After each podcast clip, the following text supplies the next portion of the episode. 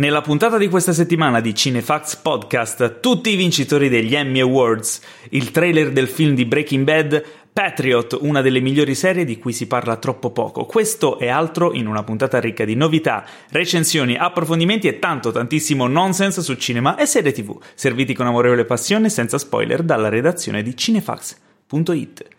Qui vi parla Paolo Cellamare in studio con due agguerriti colleghi, il fondatore e direttore editoriale Anime Pilastro di Cinefax, colui che vorrebbe vedere nel futuro a Hollywood interpretato da Rick Dalton e Cliff Booth nei panni di Leonardo DiCaprio e Brad Pitt, l'insormontabile Teo Yusufian. Ciao a tutti, questa come ti è uscita? Questa non è male comunque. Ti è piaciuta, eh? Molto, sì, molto molto.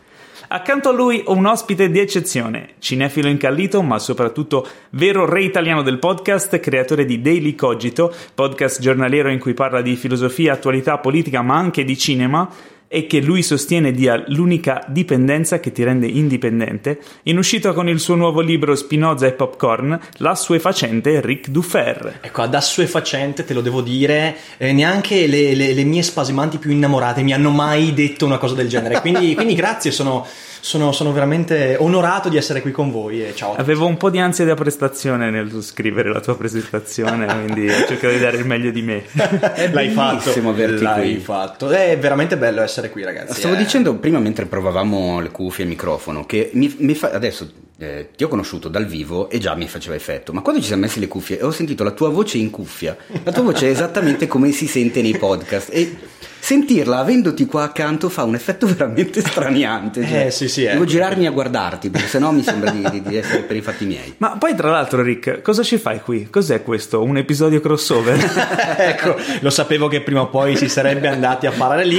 Te la perdoniamo, però, te la perdoniamo, dai. Va bene. Partire va bene. con i meme così è, è quasi, quasi, imperdonabile, ma noi invece. Anche perché se, se fai quella citazione bisogna capire chi tra i due è Bojack e chi è Peanut Butter. No, io non voglio essere peanut butter. Ah, no, ecco. no, no, ok, no. Però un po' sembri peanut butter. Ma adesso me ne vado. È stato bello essere qui con voi. Arrivederci. Paolo, tratta bene i super ospiti, per favore. Vabbè, no... Cioè, essere Bojack non è che sia meglio. No, in effetti hai ragione. Allora, mh, prima di tutto prima di iniziare a sbizzarrirci, che poi chiaramente la parola d'ordine di questa puntata è però l'ordine di questa puntata è Ric Dufer. Ric Dufer. Eh, no, è assuefacente. Assuefacente. non è sbizzarrirci. un, po', è un, po', un po' tutto questo. Però è il momento di dire due parole sul nostro sponsor Infinity, il servizio streaming perfetto per i cinefili. A disposizione migliaia di film e serie tv da vedere su tutti i device. Ogni settimana in regalo un film premiere in anteprima per 7 giorni. Questa settimana in premiere c'è The Mule, il Corriere, fino a giovedì 26, al quale seguirà per la settimana successiva un viaggio indimenticabile con Nick Nolte e Matt Dillon. Ma il film del catalogo Infinity di cui vi vogliamo parlare oggi è un classico immortale, Vacanze romane, film del 1953 diretto da William Wyler, interpretato da Gregory Peck e Audrey Hepburn. Sì, perché il catalogo è così vasto da offrirvi anche perle del passato da recuperare assolutamente. Film passati al vaglio del tempo come questo sono garanzia di grande spettacolo. Inoltre questa pellicola da noi è diventata un vero e proprio simbolo incastonato nell'immaginario di ogni italiano. Insomma, un'ottima perla da rivedere da, o, o da vedere per la prima volta da scoprire con Infinity. Teo, vuoi dire qualcosa su Vacanze Romane? Quello che vuoi, è un film che a me è sempre piaciuto tantissimo. Dammi, dammi un paio di cinefax così. Un paio di cinefax. Allora, innanzitutto che se non l'avete mai visto, noterete appena inizia il film che eh, gli americani ci tengono tantissimo a far sapere a tutti che questo film è stato interamente girato nella città di Roma. Cioè viene fuori proprio un cartello a video assieme ai titoli di testa che è una cosa abbastanza rara da vedere, ah, direi che oggi non, non, non, si vede più praticamente da nessuna parte. Anche perché al tempo era al prassi era, ricostruire insomma, tutto in studio. Esatto, e, quindi, e per loro era insomma, un enorme orgoglio aver girato tutto da noi e Roma in questo, in questo, comunque, in questo film si vede abbastanza protagonista, c'è la famosissima scena in cui sono in giro in Vespa con a un certo punto lei che guida la Vespa che non è capace, che fa casino, si fa rincorrere dai vigili un altro cinefact carino che riguarda il film è che Gregory Peck si rese conto immediatamente sul set della bravura della Hepburn e disse ai produttori guardate che sta figliola, nonostante sia il primo film importante che fa, vincerà l'Oscar. Quindi quando farete le locandine del film, i nostri due nomi fateli grandi uguali, perché altrimenti io non vincerò niente, lei vincerà l'Oscar e poi io faccio la figura di Pirla. È vero. Ed effettivamente aveva ragione, perché Audrey Hepburn per questo film si è presa l'Oscar. Ha avuto intuito. Ha avuto molto intuito. Il film è delizioso, lei, vabbè io sono di parte, eh, lei è sempre piaciuta tantissimo, molto giovane in questo film, interpreta questa, questa principessa che non, non, ha più voglia di fare la vita da, da, da regnante, insomma, e quindi vedere gente, stare alle conferenze, le presentazioni, le cose insomma istituzionali, quindi prende e scappa e viene trovata da questo reporter che non le dice di essere un reporter ma la riconosce e quindi vuole tenerla per sé perché la notizia il giorno dopo è che la principessa non sta bene, nascondono eh. la verità, eh, i regali, lui sa la verità, insomma c'è tutto questo gioco di, di di verità e bugie nascoste uno all'altra, lei che finge di essere quello che non è, lui anche, eccetera, eccetera, eccetera. È deliziosissimo e, e lo consiglio anche perché per l'epoca, come commedia romantica, è veramente modernissima cioè, e si sente ancora dopo più di mezzo secolo. Ma la cosa più bella lo sapete qual è? Qua, no, qual è? La cosa più bella è che noi di Cinefax vi regaliamo due mesi gratis di abbonamento usando il codice sconto Cinefax sì. Come volevi che si chiamasse il codice sconto di Cinefx se non Cinefx? Esatto, e ricordatevi che potete disdire quando volete, quindi non aspettate altro tempo e provate Infinity oggi stesso. Ma adesso è giunto il momento della domandona della settimana. Eh sì. Che questa settimana è la domandona della settimana perché effettivamente è una sola, non come al solito che... Eh? Ci, a troppe, me piace rispondere a tante domande, troppe. lo sai. Ma più che altro è una domanda che comunque ha, anche un suo impatto filosofico. Abbiamo qui Rick, e questa domanda verrà sviscerata come, come, come solo lui sa fare. Che esatto. bella parola è sviscerata. Non vogliamo sviscerare. Forse la parola. Mi sa che la parola, la parola di oggi sì. sviscerare. Provate a sentire sviscerare. l'eco. Di... Sì, perché poi c'è queste labbra che così sì, sì, diventano è. liquide. Bellissimo, sviscerare. Bellissimo. Un po' ASMR. Bellissimo. Io non voglio vedere Paolo Cellamare che fa ancora ASMR. Io vi prego, altrimenti io scappo Oddio, via. che brutta immagine. Meno male che non lo vedete, lo Meno male che non c'eri nelle precedenti puntate in cui abbiamo ASMRizzato, diciamo, dei suoni mm, onomatomeici, però legati a dei momenti molto intimi. Ai ai ai ai, fermiamoci qui. Fermiamoci qui. Allora, la domanda è questa. Può un'ottima colonna sonora dare la percezione che un film sia meglio di quello che è? E la domanda ce la fa David Rudes o Rudes. Uh, Rudes. Rudes. Vabbè, David. Lui, David. Davide. Io vi lascio rispondere e poi intervengo dopo. Cioè, tu hai una tua idea, ma la vuoi lasciare per ultimo? No, vabbè, la mia idea è che comunque sì. Succede, no, no, no, dire, dire lascia per dopo. Un esempio, guarda i film di Sergio Leone, sarebbero una schifezza senza la colonna sonora di Morricone. Qui ci voleva una colonna sonora perché questa frase sarebbe diventata migliore con una colonna esatto, sonora. Bravissimo. Questa è la dimostrazione. Era ovviamente una buttata. Sì. non lo so, io ti ho visto, Ero... avevi uno sguardo serio. No, ma, ma, ma, stai scherzando. No, secondo comunque... me, Rick, secondo me lui diceva sul serio. Tu cosa ne pensi? Beh, allora io penso che la risposta a questa domanda è indubbia, non può che essere sì. Eh, però vorrei anche ricordare che c'è una parte del cinema eh, straordinario che è stato prodotto totalmente senza nessuna colonna sonora, quindi si può fare del cinema che viene arricchito dai silenzi anche, non vorrei che... però è indubbio che l- la musica oggigiorno giochi un ruolo fondamentale. Io poi sono un grande appassionato di colonne sonore, io ascolto Max Richter, eh, faccio un esempio, eh, una delle mie serie tv preferite è The Leftovers, che è una mm. serie tv straordinaria, ma io vi giuro che la colonna sonora di Richter è oltre, è proprio oltre, cioè dà una forma al, a ciò che viene narrato che senza la musica sarebbe bellissimo, ma diventa un capolavoro con la musica di Richter. Mi vengono in mente tutti i film di Nolan, che è un regista che io amo e odio perché ci sono cose che mi piacciono, altre che non mi piacciono. Eh, però sfido chiunque a dire che Interstellar senza il tocco di Zimmer sarebbe stato la stessa cosa. No, assolutamente. Eh, e potremmo dire lo stesso di The, Pre- di The Prestige e Inception. Quindi è indubbiamente sì la risposta. Un film diventa migliore grazie alla musica. E poi ci possono essere anche momenti in cui la musica valica quello che è la scena e quindi magari può imbruttire la scena.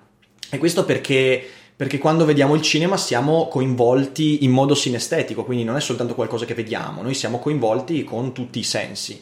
ed è inevitabile che la colonna sonora diventi parte integrante e non è un caso, e qui poi vi, vi lascio la parola, che eh, quando ascoltiamo una colonna sonora che magari passa in sottofondo, eccetera, eccetera, c'è molto più facile ricordare non solo il film a cui è legata, ma anche e soprattutto l'esperienza che stavo vivendo. Eh, io qui faccio sempre un esempio che è il potere, il potere bastardo della musica. Eh, io sono cresciuto con due sorelle molto più grandi di me che mi hanno insegnato a leggere, a scrivere. Io mh, vivevo con loro 24 ore al giorno fondamentalmente quando ero piccolo. E loro mi hanno imposto di ascoltare moltissimo gli 883, che è uno dei drammi della mia infanzia. Perché? E... Dovresti esserne fiero. No, ma che fiero, ma che fiero. E, e in realtà, ciao Max, ciao Max.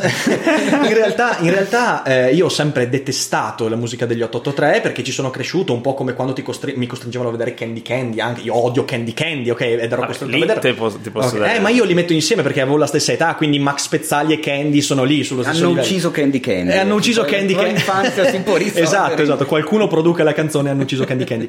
E, però, però, qualche anno fa io mi ricordo questa scena, ero in macchina, erano delle poche volte in cui avevo la radio attaccata, perché di solito invece ascolto Spotify. E a un certo punto in radio mandano, mandano grazie mille, ok? E io mi commuovo. E io pur sentendo questo odio viscerale, dicendo cosa avete fatto alla mia infanzia, però mi sono commosso perché? Perché sono tornato di nuovo sinesteticamente a quel momento della mia vita, a quell'infanzia. Quindi la musica ha questo potere bastardo. E quindi è inevitabile mm. che in un film la musica ti entri dentro le ossa perciò non può che arricchirlo. No, no, ma io ti, a me commuove Jolly Blue la sola gioca. Jolly Blue piena Abbiamo di capito giochi. che qui f- terminerà la carriera di Paolo Cellammare dopo queste, cioè, queste dichiarazioni. Ho detto di peggio, non ti preoccupare. sì, Però effettivamente è vero, cioè, ne abbiamo parlato anche tempo fa quando eravamo con, con De Rosa, appunto che si occupa di musica, del fatto che la musica di un film ha questo potere e ci sono... e poi rimane legato, cioè a volte anche le canzoni, tipo facevo l'altra volta l'esempio di... Ehm, di The Wrestler con la canzone di mm, cos'era Sweet Child Mine, no? che ogni sì. volta mi fa piangere. Però eh, la domanda secondo me di David è anche un po' uh, controversa. E secondo me l'esempio perfetto è un film che è uscito l'ultimo anno, che è Bohemian Rhapsody. Mm-hmm. È stato molto apprezzato, ma secondo me è stato più apprezzato per la colonna sonora dei Queen, di cui il film poi sì. è, è biografico che per il film stesso, certo, che certo. io l'ho trovato abbastanza povero. Volevo portare lo stesso esempio. Volevi portare, e quindi vedi, siamo in sintonia. Esatto. Vi porto un altro esempio, allora, in questo senso, mm-hmm. Suicide Squad. Suicide Squad vive con la colonna sonora che è fatta di grandi hit del passato. Cioè, poi a uno può piacere, a me, a me Suicide Squad io volevo sui so che lei darmi, so che l'hai adorato, non ce l'ho fatta, non ce l'ho fatta. Per ora ti commuove. Però Però la colonna sonora tiene su tutto il film, cioè tu ti diverti nel film perché c'è la musica. Eh, quindi, quindi, sì, sì, può eh, falsare totalmente la percezione di un film. Io volevo fare un, un po' quello, quello, come si dice, il malvagio della situazione, nel senso, nei confronti soprattutto di chi ha posto la domanda. Perché capita spesso di leggere, ah, quel film è bello, però eh, se non ci fosse quella fotografia, oppure se non ci fosse quella colonna sonora, o se non ci fosse quell'attore, ho capito, ma c'è, cioè, un film è composto da tutte le sue componenti mm-hmm. e anche la colonna sonora è parte fondamentale di un'opera cinematografica, non può prescinderne. Quindi perché fare dei eh. discorsi separando un elemento? Chiaramente nel momento in cui tu togli o cambi un elemento, quel film non è più se stesso. C'è, c'è un però, c'è un però. Il discorso vale quando la colonna sonora è prodotta per il film. Certo. Okay? Infatti io l'operazione di Suicide Squad la trovo immensamente paracula, perché? Perché sono tutte canzoni che poi in realtà cosa ti dicono del film? Cioè non sono... Cioè, a un certo punto parte Bohemian Rhapsody, okay, stai lì e dici bellissima, che bello, però, però cosa però stai chiudi gli occhi e senti il pezzo. Mentre con Zimmer, Richter, oppure mi viene in mente un altro, eh, eh, Requiem for a Dream, con la colonna sonora di Clint Mansell, che è un genio, un genio vero, ascoltatevi su Spotify tutto Clint Mansell perché vi verrà la pelle d'oca fino al mese prossimo e Lì invece hai della musica che è stata pensata per quella storia. E allora lì vale il, vale, è pensato.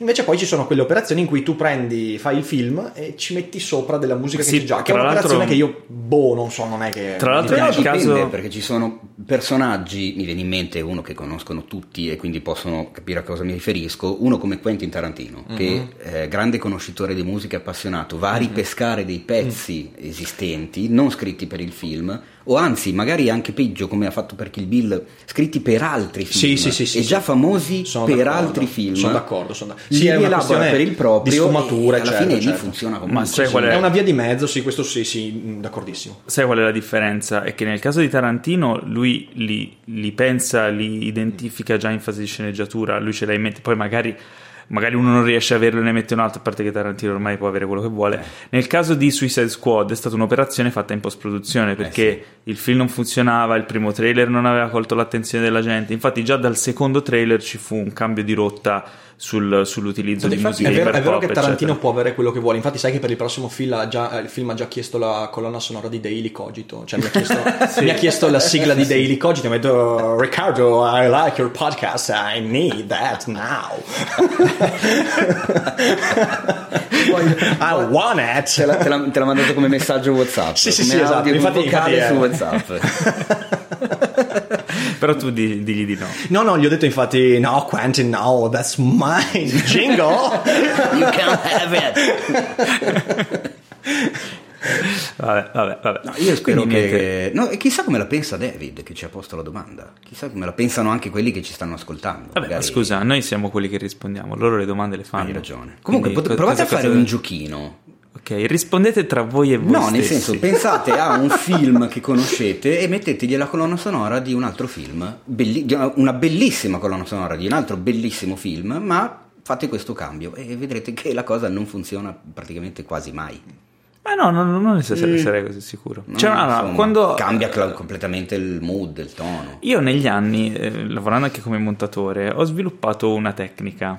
Eh, io spesso monto eh, senza la musica e riesco a dare un ritmo visivo all'immagine, sia che ci sia una narrazione, dialoghi o che sia che no. Però quando io vedo che c'è un ritmo visivo e funziona, poi ci piazzo sopra una musica e il 90% delle volte ci sta da Dio e, e torna anche come beat e come cosa. Quindi, cioè, secondo me le immagini e la musica hanno ritmo indipendentemente l'uno dall'altro. Quindi, se una funziona senza l'altro, insieme funzioneranno ancora meglio.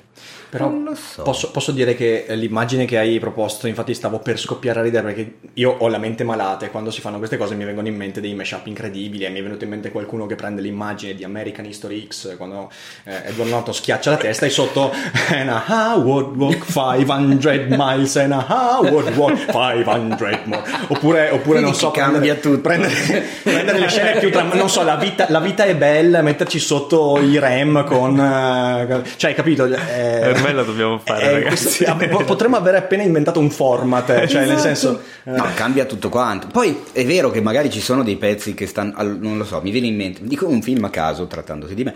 Ehm, The, eh, The End dei Doors su Apocalypse Now. Se tu al posto di The End ci metti un altro eh, pezzo epico ed emozionante tipo The Great Gig in the Sky dei Pink Floyd, presente? Probabilmente quella scena funziona uguale. eh, no, infatti. sì, sì, certo. certo. Adesso a mem- Chiaramente così, devi mantenere a memoria, mood, certo. però devi esatto, devi Ma in mantenere realtà quella roba lì. eh, lui voleva mettere quella coppola, però non gliel'hanno data allora ha Sì, cambiato. eh. No. no, però è credibile. Comunque, Questo è un cine- è un mi hai fa- cine Ma- hai fatto venire in mente una roba che invece c'è un Ah sì, Antonioni Antonioni che aveva litigato con i Pink Floyd Niente, non c'entra un cazzo, non era Coppola scusa. Però questo esperimento che dicevamo no, di, di associare la musica alle immagini di cose anche diverse, su internet, beh, su YouTube viene fatto Sì. eh, spessissimo. In particolare c'è una clip che l'ho, l'ho rivista centinaia di volte e periodicamente la riguardo ed è il montaggio di eh, tre stagioni di Breaking Bad costruendo una musica. Quello là che fa, te l'avrai visto anche tu. Ah, ho presente, volte. ho presente, sì, sì, sì, sì, Eh, Say My Name, eh, quella lì tutta, tutta montata a musica, non mi ricordo Eh, come si eh, chiama. Il pezzo delle Destiny Child No, no, no, no, è una Perché musica creata appositamente con le potrebbe clip, creata appositamente Sì, sì, con le eh, voci dei esatto, personaggi con le esatto. clip. Eh, poi vabbè, metteremo in descrizione il, il titolo Esatto. perché non me lo ricordo, però lo trovate su YouTube e fa spaccare. Perché parlo di Breaking Bad? Perché Bravo. passiamo Mamma, ai... quando Ah, fai questi collegamenti, Paolo. perché passiamo ai trailer e il primo trailer di cui vogliamo parlare è il più importante, questa volta ce ne fottiamo del lasciarvi l'attesa de- per, per l'ultimo, ne parliamo subito perché è uscito finalmente, dopo un breve teaser di qualche settimana fa, è uscito il primo trailer, che poi in realtà è un teaser anche questo, Sì, è un teaser. di El Camino. El Camino Breaking, è Breaking Bad Movie, Movie, in esatto. italiano è El Camino, il film di Breaking Bad. C'è scritto Che, proprio vabbè, così. Però è Breaking Bad fatto- Movie, un film di Breaking Bad con il film di Breaking Bad. Ah, dici Ma hanno cambiato secondo me, stavolta. secondo me sì, perché secondo me ne faranno altri se questo avrà Ah. successo. Però Io avrei, io avrei tradotto anche Breaking Bad. Tu immaginati, è il camino, un film di sbroccare. Sì, vabbè, così è tradotto bene, in realtà lo avrebbe tradotto. non è male, non è male. Tu immagina. No, però esatto, così sarebbe tradotto bene. Eh. Il nostro amico traduttore di titoli avrebbe detto, l'avrebbe scritto El Camino, un film di rompendo cattivo. Il camino. Il Camino, Il bravo, un film di rompendo cattivo. Questo sarebbe il titolo. Che poi El Camino è il nome dell'automobile su cui Jesse si ritrova sì, alla fine, de- non dico in che condizioni per non spoilerare perché ci sono almeno tre persone che stanno ascoltando e non hanno visto Breaking Bad e se lo stanno recuperando cioè stanno mettendo pausa adesso recuperandolo e poi riprendendo eh, perché Jesse ha, mm, insomma è in questa macchina un modello El Camino che però in spagnolo vuol dire anche il cammino Esatto. Quindi- Perché Gilligan non fa le cose a caso. non fa le cose a cazzo, a caso, scusa. E quindi questo in- potrebbe lasciare intenso. È un titolo di quelli suoi, insomma, che Magari hanno- poi durante, durante il film si scopre che Jesse come lavoro mh, comincia a fare come, come Charlot, Charlie Chaplin, e quindi diventa anche il camino perché è il Ah, camino, beh. capite? Cioè diventa un triplice, un triplice collegamento, capito? Diventa di- tutto, tutto così. In realtà tutto il film è cercare dei, dei livelli di lettura diversi su questa parola. Rick bellissimo. is on fire. Oh, ragazzi, io ve l'ho detto che saremmo andati d'accordo perché sono cazzaro tanto quanto voi. Eh. Bellissimo, io però comunque me lo vedo Aaron Paul sporco di fuligine sui tetti di Albuquerque. Allora, raga, Bene. se, se non avete visto Breaking Bad potremmo vagamente spoilerare perché comunque il trailer ti fa capire che inizia dal minuto dopo Eh sì, della esatto. fine, cosa che io apprezzo. Tra l'altro, i sequel più belli secondo me sono quelli che iniziano proprio subito, Subito. dopo, tipo Rocky 2. no, vabbè, sto scherzando, volevo dire Ah, Ritorno ecco. al futuro. Ehm, e c'è lui in macchina, non si vede niente, però si capisce che eh, niente, è sopravvissuto e dobbiamo vedere cosa, cosa- cosa pensa di fare. Che comunque il, mm, è spesso è bello lasciare un finale aperto, specialmente in una serie, se poi non viene più, diciamo, continuato.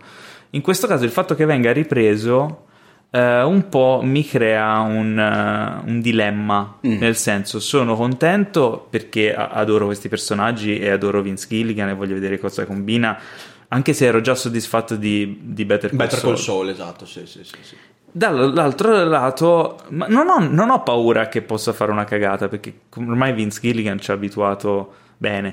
Però mh, penso, non è che poi magari il fatto di non lasciare aperto all'immaginazione il futuro di Jesse possa compromettere la nostra immaginazione di quello che abbiamo pensato in questi anni di cosa gli poteva succedere. Io me lo immaginavo felice su una spiaggia e, e sicuramente non sarà così perché sarebbe un brutto film. Mm, Ti esatto. pensi invece tutto il Io film voglio- così poi? Ti pensi? Sì. Ti immagini, vedi le vacanze di Jesse, Jesse Con là il camino che si fa le vacanze basta, in e basta, Messico, a basta. Cancun. Assieme a un camino, cioè proprio fisico. Cioè lui va in giro con un piccolo ca- un pic- una piccola ciminiera fumante. No, in quel caso si sarebbe chiamato il caminetto.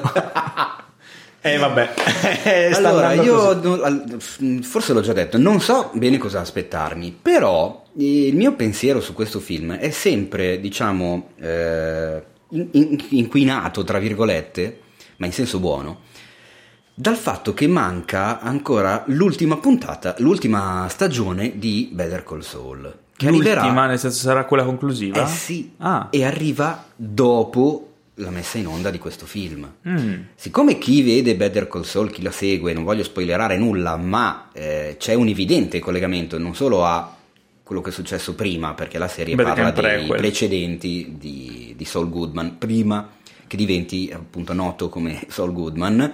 ci sono anche dei collegamenti molto forti su ciò che è successo dopo. Molto sono dei forti, flash so- so- dei forward. flash forward che Eh beh, insomma. creano un'attesa per qualcosa che Eh, ancora non è esatto, stato... cioè devi risolverli quei Sì. flash forward lì, devi- anche perché la prima puntata di Better Call Saul inizia in quel modo, quindi poi va a raccontarti il prima.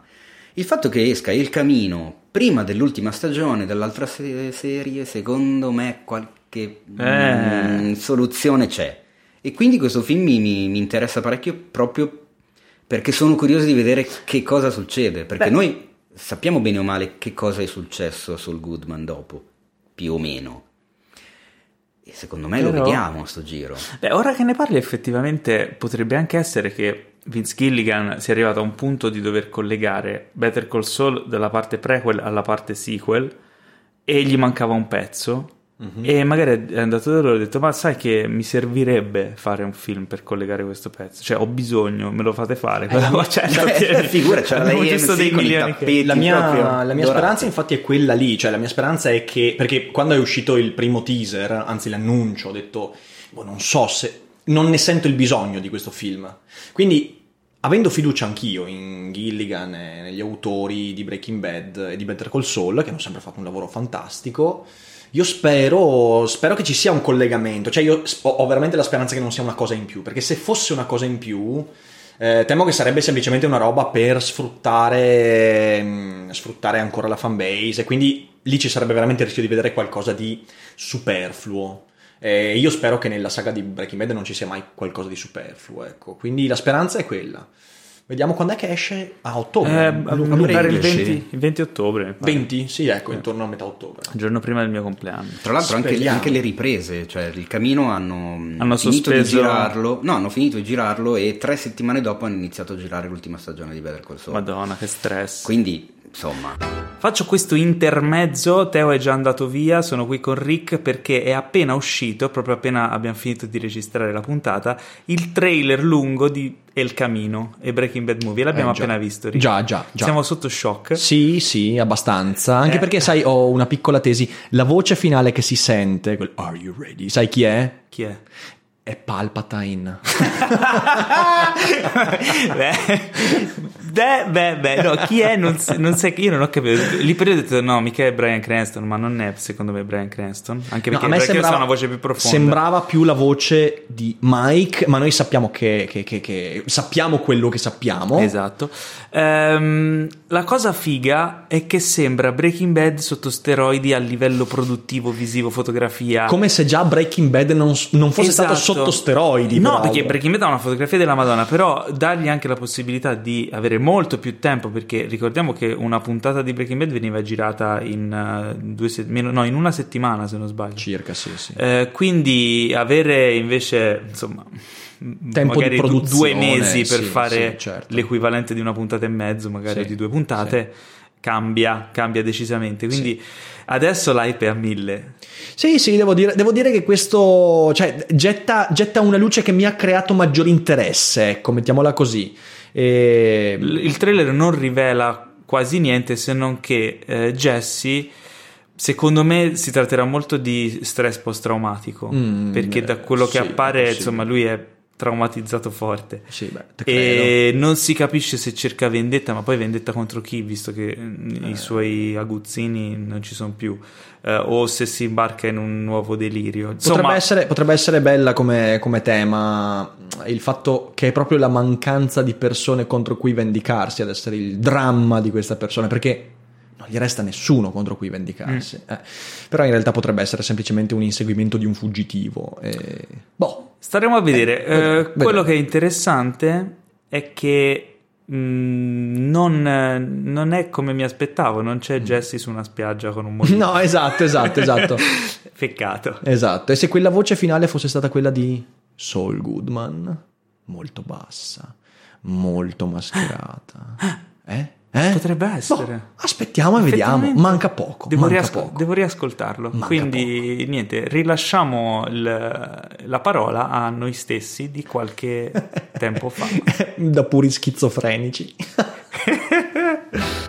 Tra l'altro faccio una segnalazione, mi sa che ne avevo già parlato in passato, però visto che siamo qui tra podcastari, eh, esiste un podcast di Breaking Bad e di Better Call Saul uh-huh. eh, registrato direttamente da Vince Gilligan, eh, i montatori, gli sceneggiatori, gli attori, di volta in volta um, un gruppo nutrito di persone che hanno lavorato alla serie che sviscerano tutta la eh, diciamo, la lavorazione di ognuno degli episodi. L'hai, l'hai, de- l'hai detto, Svi- eh, certo, la, svisceramo, svisceriamo. Questa è la puntata dello svisceramento. Quindi eh, c'è sia quello relativo a Breaking Bad sia quello relativo a Better Call Saul e spero che ne facciano uno speciale anche per il film. Sono quasi convinto che lo faranno visto che loro ci tengono un sacco. Ed è una sorta di... Ecco, questa... Eh, noi parlavamo l'altra volta dei, dei audio commentary, commento sì. del regista sui DVD, Blu-ray, eccetera che io trovo un po' pesante perché ti devi rivedere il film. Invece lì in un'ora di podcast, ascoltandotelo dove ti pare senza dover stare davanti alla TV, loro sviscerano proprio, sviscerano tantissimo, pieno di svisceramento tutto l'episodio, sviscerano ogni scena, ogni aspetto, ogni problema. Sviscenano, cioè in, sì, in, sì, in, sì. inventiamo una parola, sviscenano. Esatto, sviscenano. sviscenano. Beh, vabbè. Eh? Viscera per eh, viscera. Voi non mi vedete, ma gli sto stringendo la mano. Siete ridicoli, ragazzi. Quindi, se siete dei fan uh, accaniti di, di, Vince Gilligan uh, e company, no, recuperate. Ho una curiosità, perché, perché mm. quello di mm, Baking Bad mi ricordo che si chiamava Talking Bad. No, non si chiama Talking Bad. Come si chiamava? Eh, si chiama Breaking Bad Podcast. Ma è quello che c'era. No, quello, era, che... quello lì che dici tu era un talk show che, face... che mandavano in onda dopo le puntate ah, su AMC. ok, non è la stessa cosa. No, no, no, non è la Posso stessa cosa. Stavo pensando agli altri nomi, cioè quello di Better Call Saul poteva essere Better Talk Soul. Posso fare una confessione che farà triggerare tantissimi ascoltatori. Oh. Adesso faccio una confessione. Tranquilli, nessuno spoiler perché ma il finale di Breaking Bad mi ha fatto incazzare come una bestia. Ah, io sul finale il di Breaking finale, Bad finale o l'ultima oh, puntata? L'ultima puntata. Tutta l'ultima puntata. Quasi tutta, mamma mia.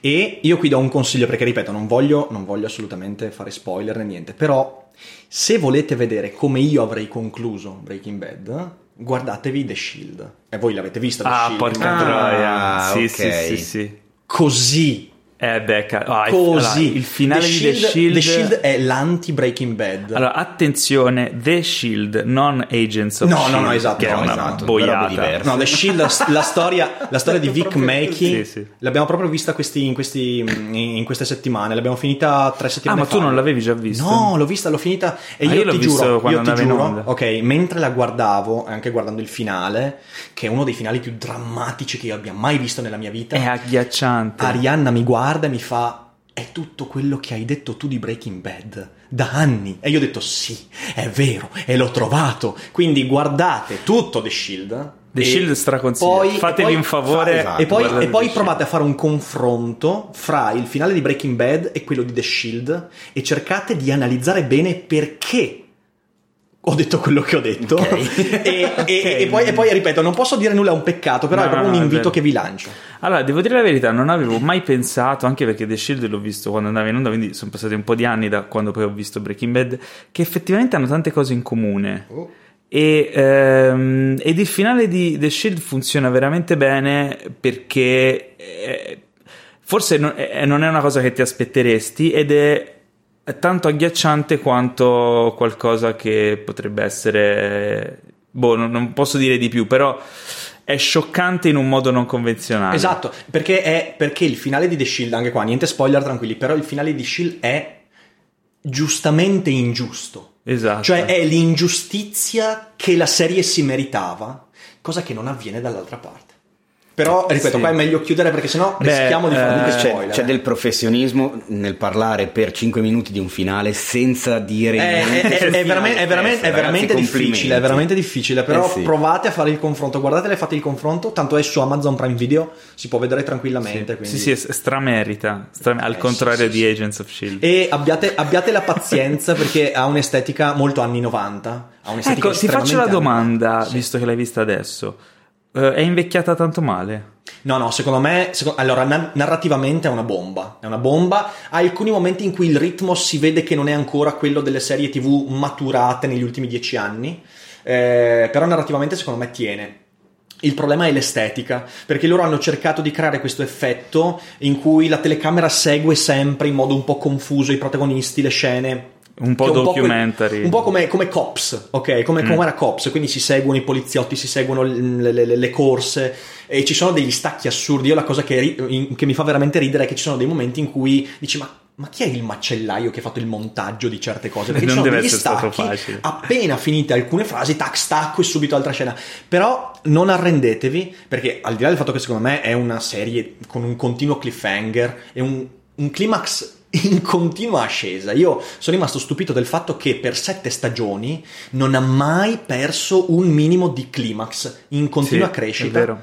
Come Breaking Bad, perché anche quello ha, questa qualità. Ma Breaking Bad è più uno slow burn. che... Sì, Eh, parte lenta, parte lenta. Invece The. Shield è come tipo rotolare giù da una montagna Sì, e non sì, finisce sì, mai. Ed è, ed è- ed è bellissima, quindi è veramente una delle cose più belle che mi sia capitato di vedere quest'anno. Tra l'altro, grandissima star che è venuta fuori da, da quella serie è Walton Goggins. Madonna, che per me io, non lo, io, non lo- io continuo a chiamarlo Shane, non l'ho mai fe- chiamato Walton Goggins. Fenomenale. Anche Uno- perché Walton Goggins, raga, è un nome ridicolo. Ma uno, uno dei uno dei personaggi più incredibili che siano mai stati raccontati. Ma in realtà tutti lì, eh, cioè tutti quanti. Tutti, sono- sì, sì. sono- Però è quello che è sopravvissuto a livello artistico che ne è, È lui, uscito alla è lui, grande, è lui, è perché vero, effettivamente è bravo. È ancora Sì. in quattro terzi?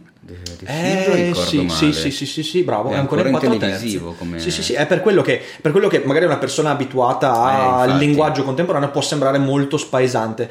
Mm, resiste- cioè, nel senso, fateci l'occhio, bastano alcune puntate e poi ci si fa l'occhio e merita veramente, è una delle cose più belle che vi capiterà di vedere. Eh, E allora ti sparo al volo una domanda, visto che si parla di quattro terzi. The Wire, tu Mhm. l'hai vista? Sì, l'ho vista, l'ho vista. Ok, quella serie è stata riadattata da HBO in 16 noni, È dalle pe- ripresa dalle pellicole originali. Tra l'altro, vabbè, è considerata dalla critica la, la serie migliore mai fatta. Ed è un gran capolavoro, è un'altra serie che consigliamo di recuperare. Eh, sì, anche quella, anche quella ha il pregio della crudeltà, cioè mh, è proprio crudele, che secondo me, ripeto, è la, è la cosa che verso la fine è mancata Breaking Bad. I Soprano no, invece, i Soprano non li hanno ancora. Soprano è in 16 noni, Eh sì, era, è era sempre già stato in 16 noni, sì. Sapete che non ho mai visto i Soprano? Sicuro. Ah, fatti un favore. Eh, lo so, lo so, lo so. Lo so. Fatti un grande- È che faccio, Ne- voi voi due siete... Neanche io faccio, fatica, faccio fatica a trovarlo, cioè nel senso io... È su, è su Sky, su, Su Sky, quindi su eh, Now devo- TV, eccetera, eccetera. Eh no, no, è una di quelle che devo recuperare assolutamente, quindi sì, sì, sì. sì. Io so sì, come Soprano- finisce, ma non l'ho mai vista. Sarà, sarà uno dei progetti dell'autunno vederci sopra. Esatto. Assolutamente, poi mi ringrazierete.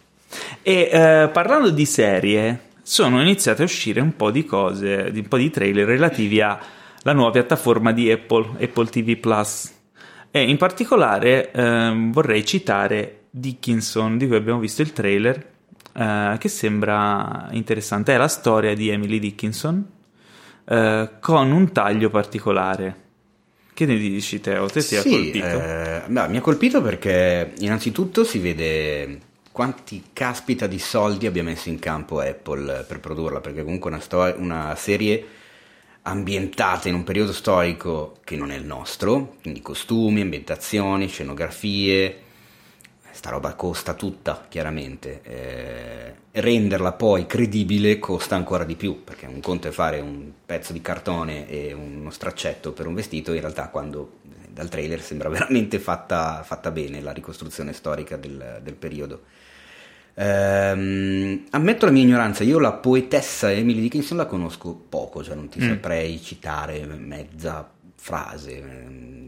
Nemmeno io. So che è una poetessa, so che è una poetessa, ok, quindi però non so che storia abbia alle spalle. Eh, dal trailer si capisce poco, non so che rapporto avesse con la famiglia, non so da dove, mh, dove nascevano i suoi tumulti, se ne, se ne avesse avuti, cioè non lo so.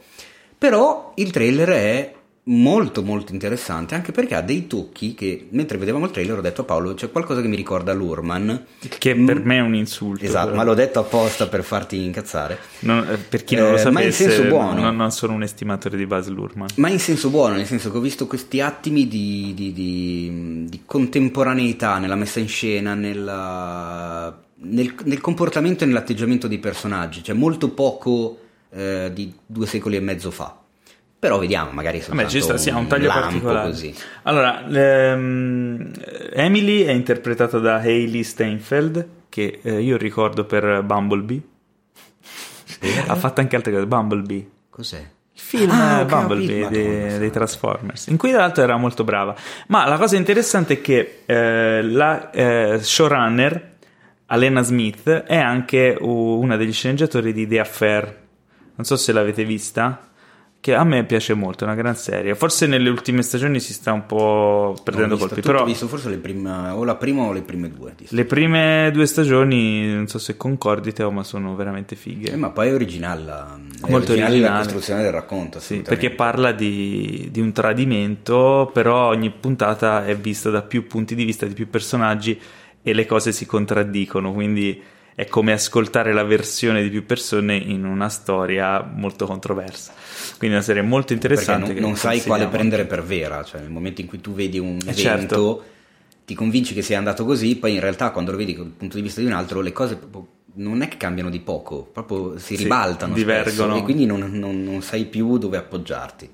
E non è male. come- Molto figa di idea. Quindi questa è Dickinson, sempre su, cioè su Apple TV Plus. Vedendo- io ho sentito parlare eh, di questa qua per la prima volta qui con voi mentre guardavamo il trailer. Io vi dico, dal trailer ho visto un'attenzione ai costumi che mi ha ricordato Sì. tantissimo ehm, Boardwalk Empire. Non so se l'avete Mm. Sì, visto. sì, sì, sì. C'è un'attenzione maniacale ai costumi che mi piace molto perché io sono uno che guarda tanto quelle cose lì. Io ho adorato Boardwalk Empire, purtroppo Ma, eh, su serie. Boardwalk Empire ci sono dei gilet fantastici. Eh, io lì, io lì sono innamorato, Eh. cioè nel senso io, io, io volevo, volevo veramente entrare nella televisione e rubare tutto quello che vedevo, e, mm, però io amo molto l'attenzione a quei dettagli lì e mi è parsa veramente molto Sì. interessante da quel punto di vista. Sì, Boardwalk Empire, tra l'altro, altra serie straconsigliata. Fa- fatevi un favore. Fatevi un favore, Fatevi esattamente. uno Steve Buscemi Top 5 della storia. gargantuesco. Eh, un'altra serie di Apple TV Plus eh, da tenere d'occhio è For All Mankind, di cui avevamo già parlato.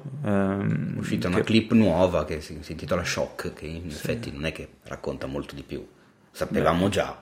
È un futuro, cioè non un futuro, un passato Sì, alternativo. un'ucronia. Un'ucronia in cui i, i russi hanno conquistato la Luna prima degli americani e voi direte sti cazzi e invece no, per gli americani è una cosa importante quindi È un po' come, non so se qualcuno ha visto The Man in the High Castle, che Mhm. è tratto dal, dal bellissimo romanzo di Philip K. Dick, La svastica sul sole. Qui invece abbiamo la falce e il martello sulla luna. Quindi Bellissimo, è una cosa. potevano ucronia. chiamarla così. La falce e il martello sulla luna, esatto, esatto. Eh, the Man in the High Soviet. Ma ci pensate se fossero stati gli italiani a conquistare la Luna? No, di- no, noi, noi al, ma- al ma- al massimo possiamo conquistare la luna storta, ecco, quello, quello sì, quella la conquistiamo, però, però la luna... luna- Abbiamo la luna storta. Esatto, esatto, esatto. Fantastico. Allora, un altro eh, trailer, l'ultimo trailer di cui parliamo è Fractured con Sam Worthington, che, s- sembra torna, un... eh, torna a intanto, torna a carburare perché sappiamo che c'è Avatar 2, 3, 4, Ma tu- 5, ma 6, veramente tu la vedi come 7, 8, gancio? No, no, in realtà no, però chiaramente eh, lui ora, eh, essendo insomma in fase di lancio per Avatar... Ma forse è per quello che si è visto, ma poi magari si è visto tantissimo, sono io che me lo sono perso. Però magari è proprio per quello che stava lavorando sui sequel e non c'aveva tempo di, di lavorare altrove. Mi, mi No, ma guarda che sono, sono entrati in produzione di recente comunque. eh. Insomma. No, prima erano in pre-produzione, No, ma no, lui... eh, stanno girando da mo', non non stanno a D ma stanno girando da mo'. Vabbè, l'hanno questo qui comunque finito. l'avranno girato prima, spero. Mm, boh. Non lo so. Comunque c'è questo film, Fractured, eh, in cui lui è un padre di famiglia che porta la mamma e la figlia in ospedale, ma eh, le lascia lì e non le ritrova più. Vabbè, Quindi detta eh, parla, eh. di, parla di mala sanità fondamentalmente. È un incubo, un incubo nei meandri della mala sanità americana. Quindi è un film che noi italiani potremmo, diciamo, Esatto, ce lo sentiamo vicino. vicino, potremmo relazionarci. Possiamo empatizzare molto con il protagonista. Sembra un, a cavallo tra un thriller e un horror. Eh, Sam Worthington, tra l'altro, sembra veramente in palla come cioè, nella figura proprio del padre di famiglia del sud eh, partenopeo, un po' che si ritrova. in Cosa sta un- succedendo a questa recensione, Teo? Non è una recensione, diciamo che sto dicendo le mie impressioni di, di questo trailer. Diciamo che sembra che ci sia questo mistero misterioso da risolvere all'interno di, di questo ospedale. non da risolvere, appunto- però da sviscerare. Da svi- bravo, da sviscerare. Intanto c'era Rick che stava bevendo e ha rischiato di sputare l'acqua sull'acquario. E- Sarebbe stato un po' ridondante, devo sì, dirlo. eh. piove sempre sul bagnato. Cioè, Sp- sputa sempre sull'acquario. Adesso dobbiamo cambiare, dobbiamo cambiare, il, dobbiamo cambiare il detto. Non piove sempre sul bagnato. Mi sto sviscerando dalle risate. Vabbè, vabbè è, tu- è tutta, questa puntata è andata dove sapete voi. Vabbè, comunque a me sembrava, sembrava, mi dava l'idea di essere una sorta di flight plan il, il, film con Jodie Foster che non trova la figlia sull'aereo, però ambientato in Cosa hai tirato fuori dai meandri della mia eh? memoria? Flight Plan? Ma come, come, hai fatto a ricordarti un film del genere? Allora, ammetto no. che non mi ricordavo il titolo, sono ah, andato a, a riguardare il titolo e non me lo ricordavo, ma mi ricordavo la storia di lei che non trova la figlia con la quale era salita su un aereo, tu dici cazzo, era in aereo, dove, dove è finita sta figlia? E poi arriva il dubbio se veramente c'era effettivamente questa figlia, chi sapeva cosa dove, dove sia Sai, finita. eh, e questo fin qua dove lui perde moglie e figlia ti ha fatto venire in mente questo. Mi ha un po' ricordato questa no, cosa. questa, questo, questo, piccolo, questo piccolo intermezzo della memoria che si perde dei film anonimi mi fa venire in mente una delle cose più angosciose che ogni tanto mi vengono in mente cioè quante cose dimentichiamo delle, di ciò che vediamo. Provate a pensarci anche voi che ci ascoltate. È imposs- in realtà è una cosa impossibile a cui pensare perché tu non riesci a ricordare ciò che hai dimenticato. Certo. Infatti, negli ultimi tre anni, io e Arianna abbiamo la fortuna di avere delle agevolazioni, quindi andiamo fondamentalmente una volta a settimana al cinema. E. E io dico ad Arianna di tenere una lista delle, delle, cose che vediamo e la teniamo lì perché poi a fine anno facciamo sempre i video con i top, il flop di ciò che abbiamo visto. E io ti giuro che è drammatico accorgersi di quante cose non, proprio non ti ricordi minimamente, che ti ricordi solo quando vedi il titolo e allora vedi qualche particolare, recuperi, però t- talmente anonimo che è finito in un meandro della mente nascosta e lì dici, porcaccia la miseria, eh, quante cose dimentichiamo? Vabbè, era soltanto un'elucubrazione. Dimentichi, dimentichi quelli brutti? No, dimentico quelli anonimi. No, quelli brutti me li ricordo. Eh, infatti, cioè, esatto, quelli, quelli brutti. È, è, proprio, non è quello, perché quelli belli belli e quelli brutti brutti te li ricordi perché ti colpiscono. Okay. Sono quelli di mezzo che ti dimentichi, sono quelli che non ti hanno detto certo. veramente. Che magari ti rimbalzano e quindi. Lì per lì magari ti sei anche divertito, li hai visti, eh? E poi, e poi puff, spariscono. Tipo, mi viene in mente uno degli ultimi è ehm, quello um, Bar- Barry Seal. Barry Seal non quello, te lo stavi ricordando con, con Tom Cruise. Sì, okay. sì, sì, Io un film che lì per lì avevo anche riso, mi aveva divertito, poi l'ho rimosso completamente. Me ne sono ricordato quando l'ho trovato su Amazon Prime mm-hmm. e ho detto, cacchio, questo, questo l'ho già visto. Totalmente rimosso questo film. Cioè, e lì dici ma quanto deve essere stato anonimo per averlo rimosso così. Io invece ci metto un sacco di impegno per dimenticare quelli belli, così poi li posso rivedere e rivedere. Ah, ok. Più delle volte ci riesco. Eh, non, è, non è male. Comunque, allora, la news della settimana, c'è cioè la news, la mega news, sono gli Emmy Awards 2019. Eh sì. Emmy, il premio più importante della televisione, quindi è l'Oscar della televisione, che premia le migliori serie TV, attori, eccetera, miniserie, film per la TV e compagnia bella. No? Sì. Prima di sviscerarlo, vorrei sparare tre news lampo da Vai. discutere proprio velocissime. La prima è eh, HBO, ok? HBO lancerà suo, uh, la sua piattaforma HBO Max di streaming con Warner e ha comprato, uh, diciamo, uh, Big Bang Theory per ri- farlo ripartire per 600 milioni di dollari. Aspetta, farlo ripartire in che senso? Non ho capito se farlo No, no, non farlo ripartire, per rimetterlo sulla sua piattaforma. Ah, ok, no, pensavo tipo fare un reboot. Se no, no, no, se, l'è per, se l'è comprato, quindi in esclusiva, wow. eh, 600 milioni di dollari. Li vale? Non li vale?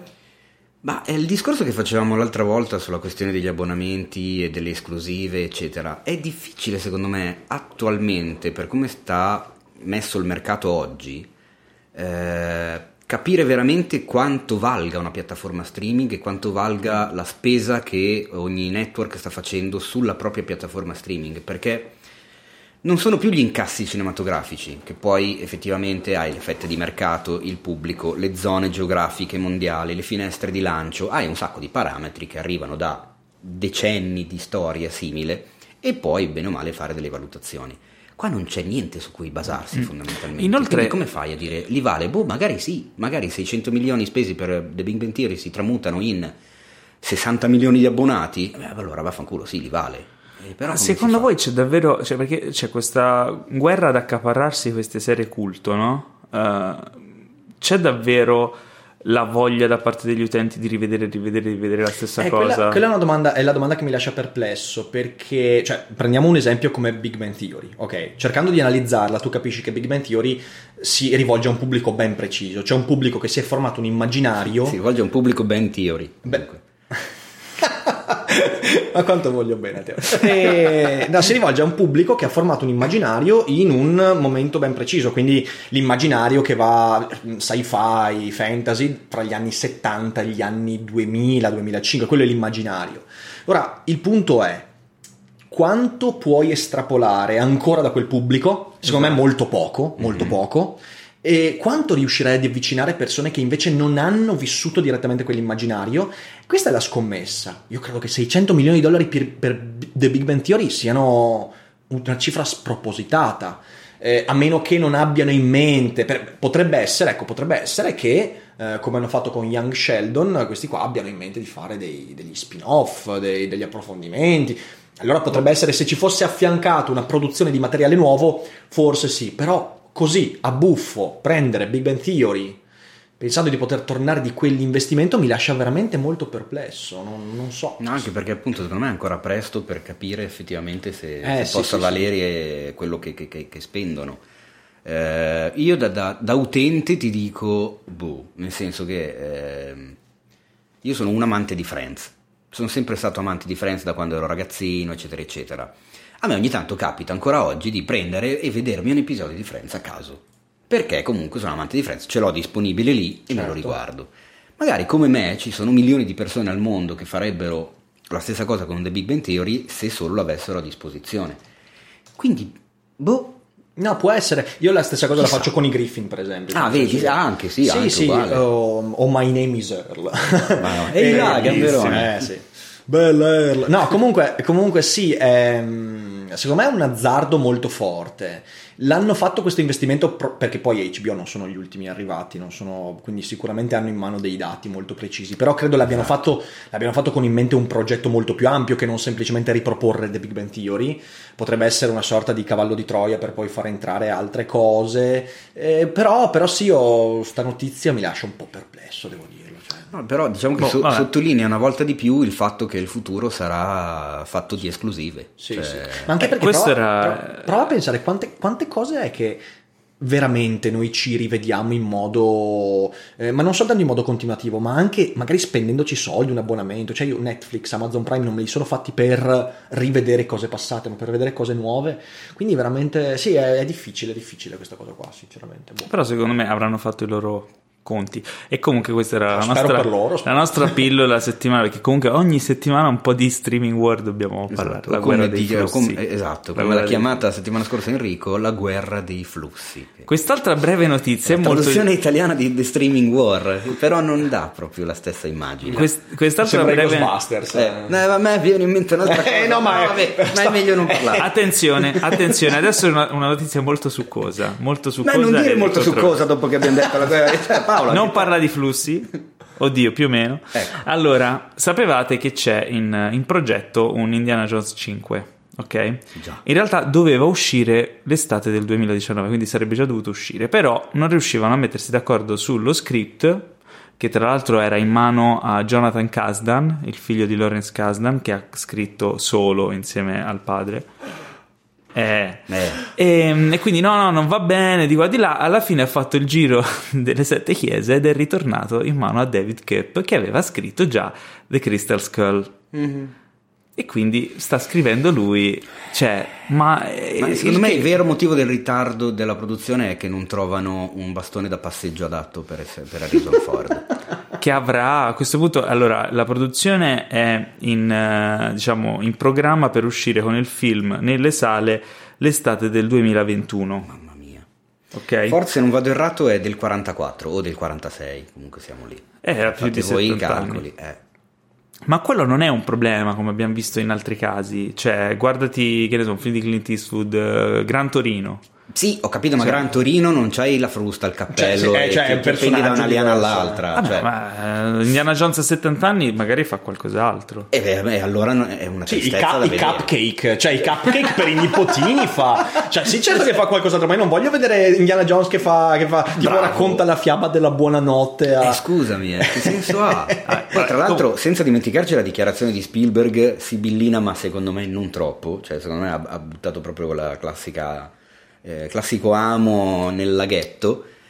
Che ha detto che dopo Indiana Jones 5 potrebbero riprendere in mano il personaggio e ributtarlo, magari anche con al posto suo una protagonista femminile che potrebbe tra- tranquillamente chiamarsi Indiana Joan o Indiana Jean. E non ci sarebbe niente di male, chiuso virgolette di Spielberg. È stata, credo, smentita, questa voglio sperare. No, l'ha detto proprio il caro Stefano. Ma passiamo a un'altra news. E secondo me Allora, c'è qualcosa di vero sotto, perché altrimenti non avrebbe detto una cosa Ma passiamo a un'altra news. Joaquin Phoenix, c'è news, un po', un po' gossip. Joaquin Phoenix, eh, durante un'intervista su Joker, eh, quando gli è stato chiesto da una giornalista eh, se eh, avesse avuto, cioè, diciamo, se, se aveva timore che quello che lui dipinge nel, nel film possa essere preso come esempio da qualche insomma, un po' Squilibrato. squilibrato, diciamo debole di, di- di mente eh, per eh, insomma, stimolarlo a fare degli atti violenti, la sua risposta è stata alzarsi e andare via. Eh, salvo poi tornare tempo dopo dicendo che lui non ci aveva mai pensato ed era scosso da questa domanda. Eh, la domanda è per voi, ma, ma sta bene Joaquin Phoenix? Joaquin Phoenix rage quit all'intervista. Anzi, Ma Joaquin. è, sì- è se- sicuramente, Quindi- è sicuramente una persona, io ho sempre detto, è una persona che non sta bene da un punto di vista di equilibri personali, ma Sì. si è visto in tantissime occasioni e questo è anche ciò che lo rende un, un grande interprete. Eh, credo sia inadatto al jet set. Eh, Assolutamente, ma credo, cioè, mh, È mi evidente, sembra è palese, sì, ma anche, anche per il con- suo sì. vissuto, il suo passato, Sì. e da bambino con i genitori hippie, la morte del fratello, Cioè, praticamente ci sono lui è, cose che l'hanno colpito. lui è eh, Mel Gibson, Christian Bale, Sylvester Stallone, tutti messi insieme nella stessa personalità, con, stessi, con le stesse psicosi dei tre. Eh, quindi questo lo rende unico. Però lo rende anche una persona molto molto difficile. Infatti leggevo anche un altro articolo in cui si diceva, mh, Todd Phillips diceva che durante le riprese è successo tantissime volte che abbiano dovuto rimandarle perché lui se ne andava dal set. Cioè c'ha proprio dei disturbi emotivi lui fortissimi. Eh, quindi... Beh, è pro- boh, secondo me è proprio per quello che riesce a catalizzare poi Sì, nei personaggi. sì, sì, cioè, è una bestia strana. Però Resta, il lo, amiamo per questo. resta il dispiacere per non averlo visto in quell'intervista sviscerare la domanda.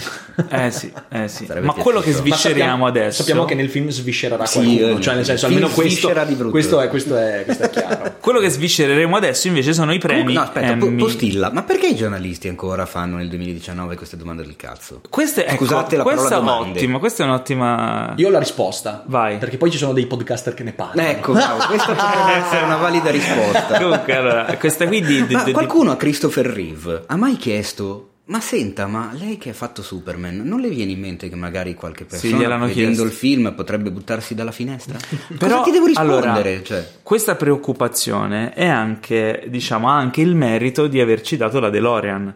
Perché originariamente la Bravissimo. macchina del tempo sarebbe stata un frigorifero, frigorifero, esatto. ma poi i bambini chiaramente giocando si chiudono nei frigoriferi e, e quindi abbiamo hanno la DeLorean. optato per un'automobile. Quindi non Però, tutto il male viene per nuocere. Secondo me la, la- la- la- la spiegazione più bella a questa serie di domande l'ha data Wes Craven in Scream, nella quale fa dire a uno dei, per- dei personaggi che i film non creano i- i- gli squilibrati, li rendono semplicemente più creativi.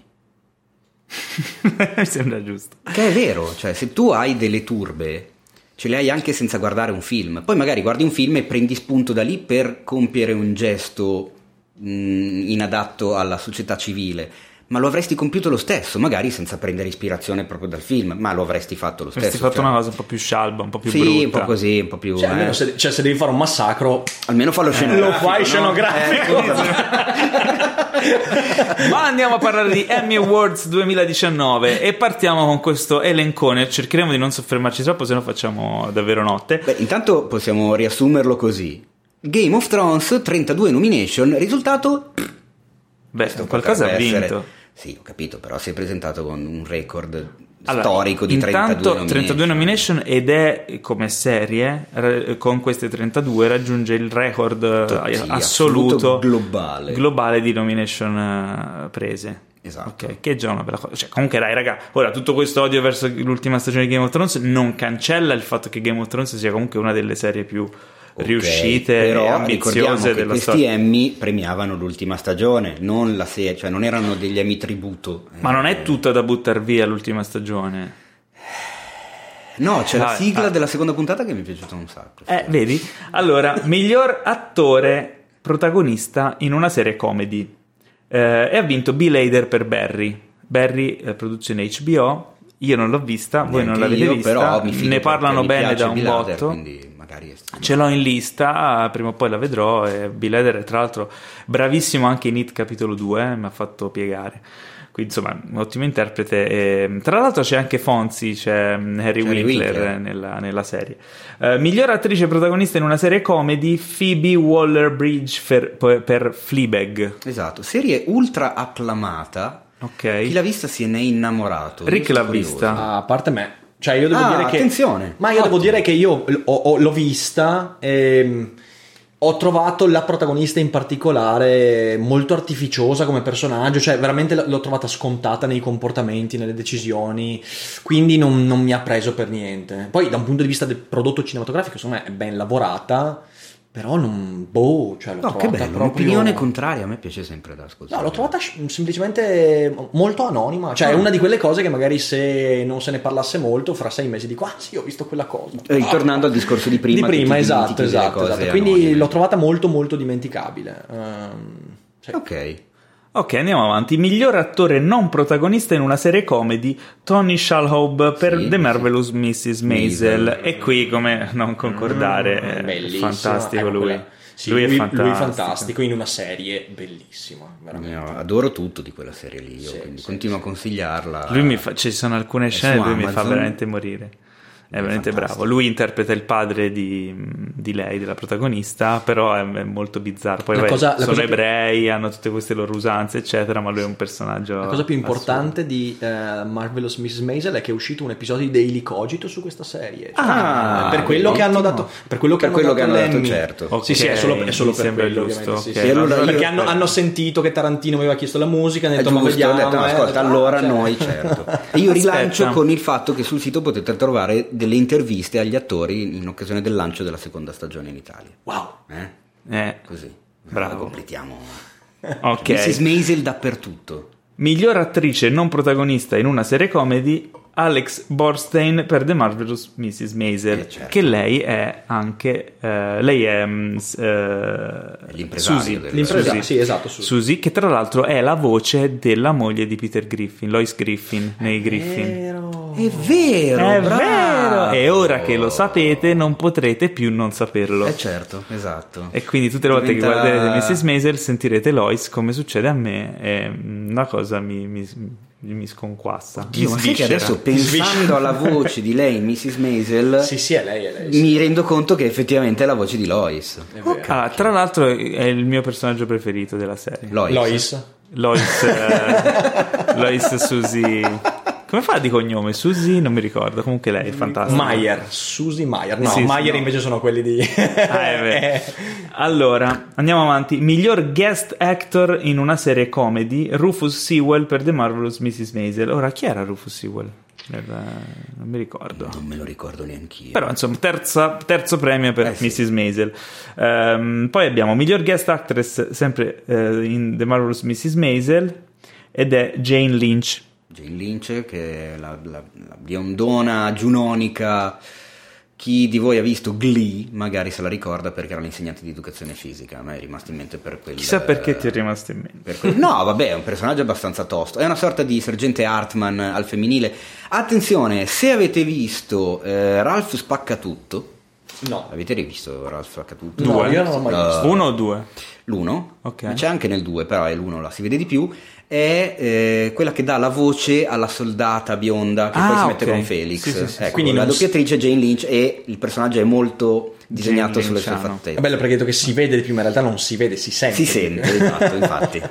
Miglior regista in una serie comedy, Fleabag, episodio 1, Harry Bradbeer. Quindi la regia di Fleabag, almeno quella me la salvi, Rick? Ma no, sì, è, una- cioè, è molto, è molto ben, eh, ben confezionata. Non serie. mentire, però. No, anche un'ottima, anche, come diciamo prima, un'ottima fotografia. Ah, ok, ok, ok. Un'ottima regia, no, da quel punto di vista lì sì. Allora, miglior... di cosa parla io, tra l'altro? Cioè... Tra l'altro, Fleabag prende anche miglior sceneggiatura Eh. eh, con l'episodio 1 sempre. Uh.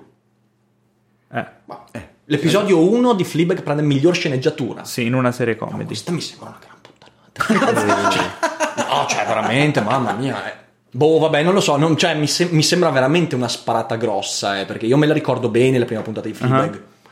L'ho conclusa e ho detto, ok, vediamo la seconda e speriamo. E poi anche la seconda, cioè, boh, non lo so. Ah. Anche se la, eh, veramente questa cosa Cioè, qua. ora, lascia- vabbè, non, non siamo qui cioè, per sviscerare, lascia, però... no, Esatto. questa cosa mi lascia stupito perché davvero. Tanto stanno andando a prendere i giudici degli Emmy. No, non dato- sta venendo a prendere Rick. Stanno vedendo No, cioè, obiettivamente, adesso anche a uno a cui è piaciuta Fleabag, davvero mi direbbe che la prima puntata, il pilot, è da Emmy. Sulla Emmy, sceneggiatura. Regia e sceneggiatura, tra l'altro. Perché... Oh, cioè, nel senso, non. Ok, la, cioè, la, la prendo così, ma veramente mi stupisce enormemente. Mm. e quindi miglior serie comedy, Fleabag. Eh, guarda un Vabbè, po'. ok. Eh, guarda, Eh, chiudiamo il cerchio. Ah, passiamo alle serie drammatiche. Eh, miglior attore protagonista in una serie drammatica, Billy Porter per Pose. Che non ho Io non visto, l'ho ma visto. le- leggi gli altri candidati. Gli altri candidati, appunto, c'è Jason Bateman per Ozark, Sterling Brown per This Is Us, Kit Harington per Game of Thrones. Kit Harington per Game of Thrones. Esattamente, lì ti Eh, volevo. Bob Odenkirk per Better Call Saul, Milo. Ventimiglia per This Is Us. Ma anche Ozark hanno messo. Eh, È bellissimo. Io Ti è piaciuta? Ti è piaciuta? Di brutto. No, io ho riso tutto il tempo. No, a me mi ha fatto ridere tutto il tempo. Ma giù, veramente? Ti giuro, ti giuro. A ti me è giuro. piaciuta un casino. Sì? Ah no, ok, no, Mi conosco l'atmosfera, mi- mi sono piaciuti i personaggi, soprattutto lui e la ragazzina, che tra l'altro ha vinto anche l'altra sera. È piaciuta sia l'interprete che il personaggio stesso. L'ho trovata molto, molto, Sì. molto, molto figa. Cioè... L'ho trovata, ma non lo so, l'ho trovata talmente piena di cliché. Sì? Sì, sì, sì. Cioè, mi è sembrata più una serie tributo a un genere, capito? Che ci Mm. sta, che ci Mm. sta, però l'ho trovata esagerata, cioè l'ho trovata veramente sotto alcuni aspetti macchiettistica. Però forse lì ha, il problema sono le mie aspettative nei confronti di. Mm, boh, cioè io veramente, soprattutto Bateman mi ha fatto ridere in alcuni momenti. Cioè, nei momenti più dramma- drammatici. Ah, che brutta cosa quando succede. Eh, sì, sì, no, sì, lì sì. ti sgonfia tutto. Cioè, quando, quando io volevo essere drammatizzato, invece, invece venivo sviscerato. Allora, miglior attrice protagonista in una serie drammatica, Jodie Comer per Killing Eve. Ora, Sì. Killing Eve non l'ha vista nessuno di noi? No. No. Però la cosa, la vera domanda è, tra le nomination, cosa ci fa Emilia Clarke per Game of Thrones? Eh, che fa, fa- fa il pari con Kit Harington nella categoria Spettacolo. precedente. Ma non interpretavano dei cani?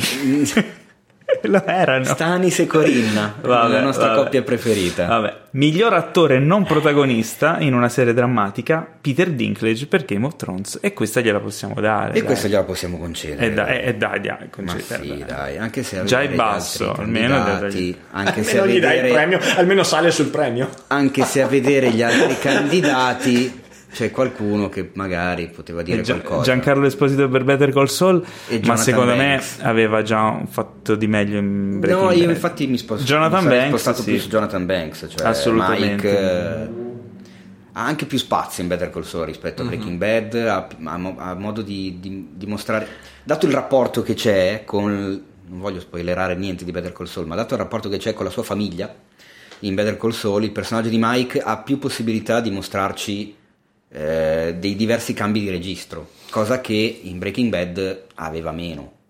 Beh, E comunque, allora, Peter Dinklage eh, non è l'unico nominato di Game of Thrones perché c'è anche Nikolai Coster-Waldau e Alfie Allen, però tra i tre credo che sia quello che se lo merita di più, quindi siamo d'accordo. Eh, andiamo Costa avanti. Ha vinto anche il premio eh, come miglior schiacciamento sotto le macerie. giusto? Sì, sì, esatto, quella- tra l'altro- giusto, giusto. E non solo, ha vinto anche speciale. lo spin-off del- di quel premio lì, che Ah. è miglior viso intonso dopo lo Dopo schiacciamento lo sotto le schiacciamento sotto le macerie. macerie. Cioè, proprio quello meritatissimo. Miglior attrice non protagonista in una serie drammatica, Julia Garner per Ozark. Eh, l'ho, l'ho appena nominata. A Eh, me vabbè. lei piace un casino, il personaggio secondo me è, è- è veramente figo. Tra Eh, l'altro, quattro nomination esatto. di Game of Thrones c'erano: Eh sì, proprio- Gwendolyn Christie, Lina Headey, Sophie Turner e Macy Williams. Cioè tutte. Eh, Hanno candidato qualunque cosa di Game of Thrones. Tra le, tra le quattro, qual era la, la vostra preferita? Forse Macy Williams. Forse... No, forse, Lina Lina Headey. Headey, Sì, sì, Lina Headey vabbè, Sophie Turner la è? Sophie Turner è Sansa. Sansa. Sansa, Sansa assolutamente no. No, no, Sansa, ma no, no. le ho, trovate, le ho trovate sinceramente tutte insopportabili. Bella. Nell'ultima Eh, lo so, insopportabili, ok, ma se una è insopportabile perché deve essere insopportabile come Cersei, allora ok. Ah, sì, c'è anche Cersei. Eh, sì. Cersei tutta la vita. Eh, infatti, Sì, sì, sì, esatto, sì, sì, sì. assolutamente. Eh, andando avanti, miglior guest actor in una serie drammatica e vince Kumail Nanjiani per The Twilight Zone. Ora, io, Io Twilight non Zone vedo l'ora non l'ho di vista. vedere, porco cane. Io Kumail sono un enorme Nanjiani fan delle inchino. serie precedenti. Io sono enorme fan di Kumail Nanjiani, Anche. quindi mi inchino. Tu hai visto per pre- caso Silicon Valley? No. Ok, fatti un favore, Sì, guarda. Silicon Valley, Ok, merita di ok. brutto. Eh, andiamo avanti, miglior guest actress in una serie drammatica, Felicia Rashad per This Is Us. Ora, This Is Us non l'ha vista nessuno. No, Eppure Sembra interessante. un Cacchio di, di- di mezzo capolavoro perché ogni anno si becca una valangata di nomination. Ma attenzione perché adesso vedo miglior regista in una serie drammatica. Ti prego di leggere le nomination. Ozark, ah vuoi leggere tutte le No, nomination? sì, leggi le nomination Abbiamo veloce. eh, tre puntate di Game of Thrones, Ecco. The Iron Throne, The Last of the, of the Starks e The Long Night. The Long Night che era quella lì Oddio per cui avete regolato il televisore. Esattamente. Eh, poi abbiamo The Handmaid's Tale, Sì. Killing Eve, Sì. Ozark e Succession. E, E vince vinto Ozark, con la regia di Jason Bateman Esattamente. eh, per la puntata Reparations. Che non mi ricordo assolutamente quale fosse. È interessante. Mi fa ridere il fatto che ci fossero appunto tre puntate di Game of Thrones. eh, Io non so se devo recuperarla o no questa Ozark perché Rick mi... Ozark. No, no, Ozark. Ah, Ozark. Ozark. So, cioè, nel senso, io ho letto molte recensioni positive, ho letto anche molte recensioni negative, quindi nel senso è una Eh, serie che ha diviso abbastanza. ecco. Quando dividono io vado altrove, Su- ecco, vado su quelle che non dividono. È abbastanza Poco diviso. tempo, devo andare sul sicuro. Ehm, miglior, eh, quindi miglior regista Ozark, miglior sceneggiatore in una serie drammatica, Succession. Però vabbè, non c'era neanche una nomination per Game of Scusa, Thrones. ma quale qua. Qui eh, no, no, No, una, eh, una ah, di ecco, Iron Throne. Di Iron Throne che è l'ultimo. Eh, niente. È l'ultima Eh, sì. di Iron Throne, no? E quindi decisamente non capisco cosa ci faccia. Lì. ecco, infatti. Eh, ma va bene, va bene. Però c'erano eh, c'era Better Call Saul, The Handmaid's Tale, Killing Eve, Bodyguard. Insomma, quelle, insomma, eh, quelle giravano. Succession qual è? Io non la Sai, conosco. no. Tu la Non, non ce l'ho proprio. Deve essere una serie fresca che ancora da noi non arriva. Non lo so. mm, alzo bandiera bianca, aiutatemi. E poi c'è la scelta Ehm, più drammatica, cioè la prossima è la scelta più drammatica, Drammatica. di tutte. La scelta non più perché, drammatica è la non perché miglior è la serie miglior serie drammatica. drammatica, ma perché è veramente un dramma quello che sto vedendo. Allora, qui vale la pena di leggere tutte le nomination. Porca miseria. Perché miglior serie drammatica ci sono in nomination Better Call Saul delle AMC, Bodyguard di Netflix, Game of Thrones di HBO, Killing Eve di AMC e BBC America, Ozark di Netflix, Pose di FX, Succession di HBO, This Is Us di NBC e vince Game of Thrones a grande diciamo Io boh, eh, cioè- clamore Cioè tu da un lato Eh, c'hai Better Call Saul e dall'altra c'hai Tra Game of Thrones. questa stagione, cioè l'ultima stagione è andata in onda di Better Call Che è Saul, un- neanche fenomenale. una No, a che è caso. fenomenale. Eh, Boh, boh, boh, boh. non lo so. Io ho l'impressione che eh, Però, ragazzi- miglior serie Ra- sia stato cioè- declinato dalla giuria degli Emmy mh, un po' in stile Academy degli Sì, Oscar. sì. Quindi Chiaro. hanno, hanno voluto premiare non tanto la riuscita quanto lo sforzo produttivo. la popolarità che ha Game of Thrones e l'impatto socioculturale su- sul, sul, Sì, su- è sul che, mondo sai, eh, premiato no? nel senso, quello. È sicuramente così, poi mh, però qui significa che chiudi totalmente gli occhi di fronte al fatto che un premio del genere deve, anche, deve anche tener conto del valore artistico di quello che... E il valore artistico dell'ultima serie di Game of Thrones è pari a quello del mio termosifone. vista. quello del bagno, peraltro, capite? Cioè, nel senso, l'ultimo, proprio, l'ultimo che guardi. Quindi, Non lo so, eh, io se, se veramente hanno ragionato così, l'anno prossimo, dopo che sarà andata in onda l'ultima stagione di Better Call Saul, ho idea che magari qualche premiuccio in più anche per Bob Odenkirk che eh, sì. porco cane Se lo cosa sta merita, dimostrando se lo eh, merita. sì, potrebbe arrivare. Tra l'altro Bob Odenkirk è, adesso si sta allenando allenando Adesso, per adesso, fare in questo adesso in momento. questo momento si sta allenando per fare un film action scritto dall'autore sì, scritto dall'autore di John Wick Eh? e diretto dal regista di Hardcore Henry. Ma sta... Il titolo ora non me lo- veramente? sì, assolutamente. Queste sembrano le tue introduzioni, Paolo. No, no, no, puntate. è- È il, è il picco della puntata, forse della vostra stagione di Cinefact. Cioè, Sì, sì, senso, sì, è questa una- mi sono dimenticato di metterlo nelle news. Comunque c'è Questa questa sembra una delle tue presentazioni, veramente. Abbiamo qua con noi colui che vorrebbe vedere Sì. Bob Odenkirk Oh, io lo vorrei vedere. action diretto Io lo vorrei vedere. Vedere. veramente? Dove lui è un- la storia è che lui è un padre di famiglia, subisce un torto, ah, si incazza perché non sanno chi è. Una roba tipo John Potrebbe Wick, diven- ma con Bob no, Odenkirk. potrebbe, no, potrebbe diventare l'erede di Liam Neeson. Esatto, esatto. Ah, attenzione. Quindi, boh, Solo che è un po' più stempiato. diciamo che eh, Bob Odenkirk ha ancora tanto da dimostrare. Sì. Ma passiamo all'ultima categoria, anzi la penultima categoria, che è una categoria che sta prendendo sempre più importanza nelle produzioni TV, che è quella delle miniserie o serie autoconclusive. Eh, e abbiamo eh, miglior attore protagonista in una miniserie o film TV vince Jarrell Jerome per When They See Us. ultra acclamata negli Stati Uniti. Io ho visto la cerimonia degli Emmy in diretta e quando hanno dato il premio a lui è venuto giù il teatro. Scusa, Quindi- perché in quella categoria c'è anche True Detective? Ah, perché è Perché sono serie autoconclusive. Miniserie, sì. Tra l'altro, vabbè, dopo spendiamo due parole su Esatto, questa terza esatto. stagione di True Detective. Allora, miglior attrice protagonista in una miniserie o film TV, Michelle Williams per Fossey Verdon, che io non ho visto. Neanche io, scusa, Però mi Michelle di Williams- una cosa che mi ha detto a bassa voce Rick, non posso ripetere. No, no, no, beh, ma tanto, Tanto ne parliamo. dopo. Eh, quindi Michelle Williams, comunque di, di- di grandissimo calibro. calibro, insomma ha fatto Dawson Creek ragazzi, cioè, non A scherziamo. me è piaciuta molto ultimamente in Manchester by the Sea. Beh, Ah, ancora lo devo vedere, ancora lo devo vedere. Eh, bel film. Poi miglior attrice non protagonista in una miniserie o film TV, Patricia Arquette per The, The Act. Ah, The a Act. Arquette, diciamo che... Sì, bravo, Ormai bravo. è, è- è sempre di più, cioè ogni anno la cosa si dimostra peggio dell'anno prima. Gli Emmy hanno come cast eh, premiato gente che comunque passa dalla televisione al cinema senza il minimo problema. Se vai a vedere gli Emmy buona. di dieci anni fa, di attori cinematografici ce n'erano forse un paio. Ormai è, non, non c'è più questa- questo confine. Poi abbiamo miglior attore non protagonista eh, in una miniserie film TV ed è Ben Wi- Whishaw, Whishaw. Whishaw per A Very English Scandal. Che sono tutti prodotti che Ah, da noi boh, non- non ho visto, ancora. Quello che è arrivato per- da noi però con grande clamore è il vincitore del- della categoria miglior miniserie che è Chernobyl. Eh, tanta roba. Cioè, Chernobyl, Chernobyl. Tanta roba, ragazzi. Eh, Tanta che io ancora sono fermo al primo episodio, ma devo continuare a vedere. Eh, lo so, Cosa? Te lo eh, meritavi so. qua. No, lo so, sì, sì, sì, me lo meritavo assolutamente. Mi farò un favore e finirò di guardare. Meravigliosa, Non sono fermo perché non mi vinceva, eh, sono fermo per questioni temporali. Eh, anche perché ho scoperto su Netflix una roba allucinante di cui ti parlerò dopo. Eh, Tra l'altro, sì, adesso che, lo ve- che riguarda le nomination, c'era Jared Harris eh, candidato come miglior protagonista. Non capisco perché non abbia vinto, però vabbè, questa Tra l'altro sia. c'erano candidate anche due ehm, serie autoconclusive, eh, una è Sharp Objects che ho visto che è un capolavoro, straconsigliata, e l'altra che volevo assolutamente vedere che è Escaped da Nemora. Mhm. Tra l'altro lo showrunner è mm, coso lì, Ben, Coso. ben Stiller. Cosa lì? Ben Stiller. Sì. Bello però, tanto Coso Stiller non si offende se lo chiama bello. coso lì. Anche lui si chiama coso lì da solo. Comunque, Cernobbio, ripeto, una delle cose più belle che abbia. No, attualmente quest'anno forse credo che come serie sia la cosa più bella che abbia visto in televisione.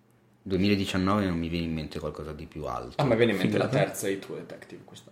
Ecco, Eh, vedi, stiamo ehi. parlando adesso. Allora, finiamo la lista dei premi Ma con anche no, miglior perché- film TV. ma anche no, anche Bandersnatch, non parlarne. Black Mirror Bandersnatch No, vince come miglior film TV ed è figo perché è una roba almeno nuova, fresca, che non si era vista Sì, prima. A che me infatti non è un film. A me Quindi non è cosa ci fa lì? Ma sì, ma ci sta. Tra l'altro, la cosa che mi incuriosisce è che tra le nomination c'è anche il film di Deadwood.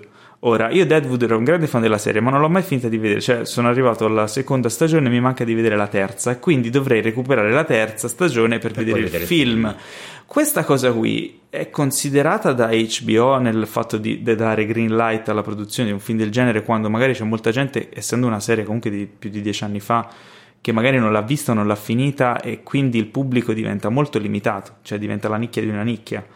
Eh, È strana questa cosa, però sicuramente insomma, per essere anche nominato deve essere una bella operazione, non come il film di eh, Downton Abbey di cui se ne sta sentendo parlare molto male.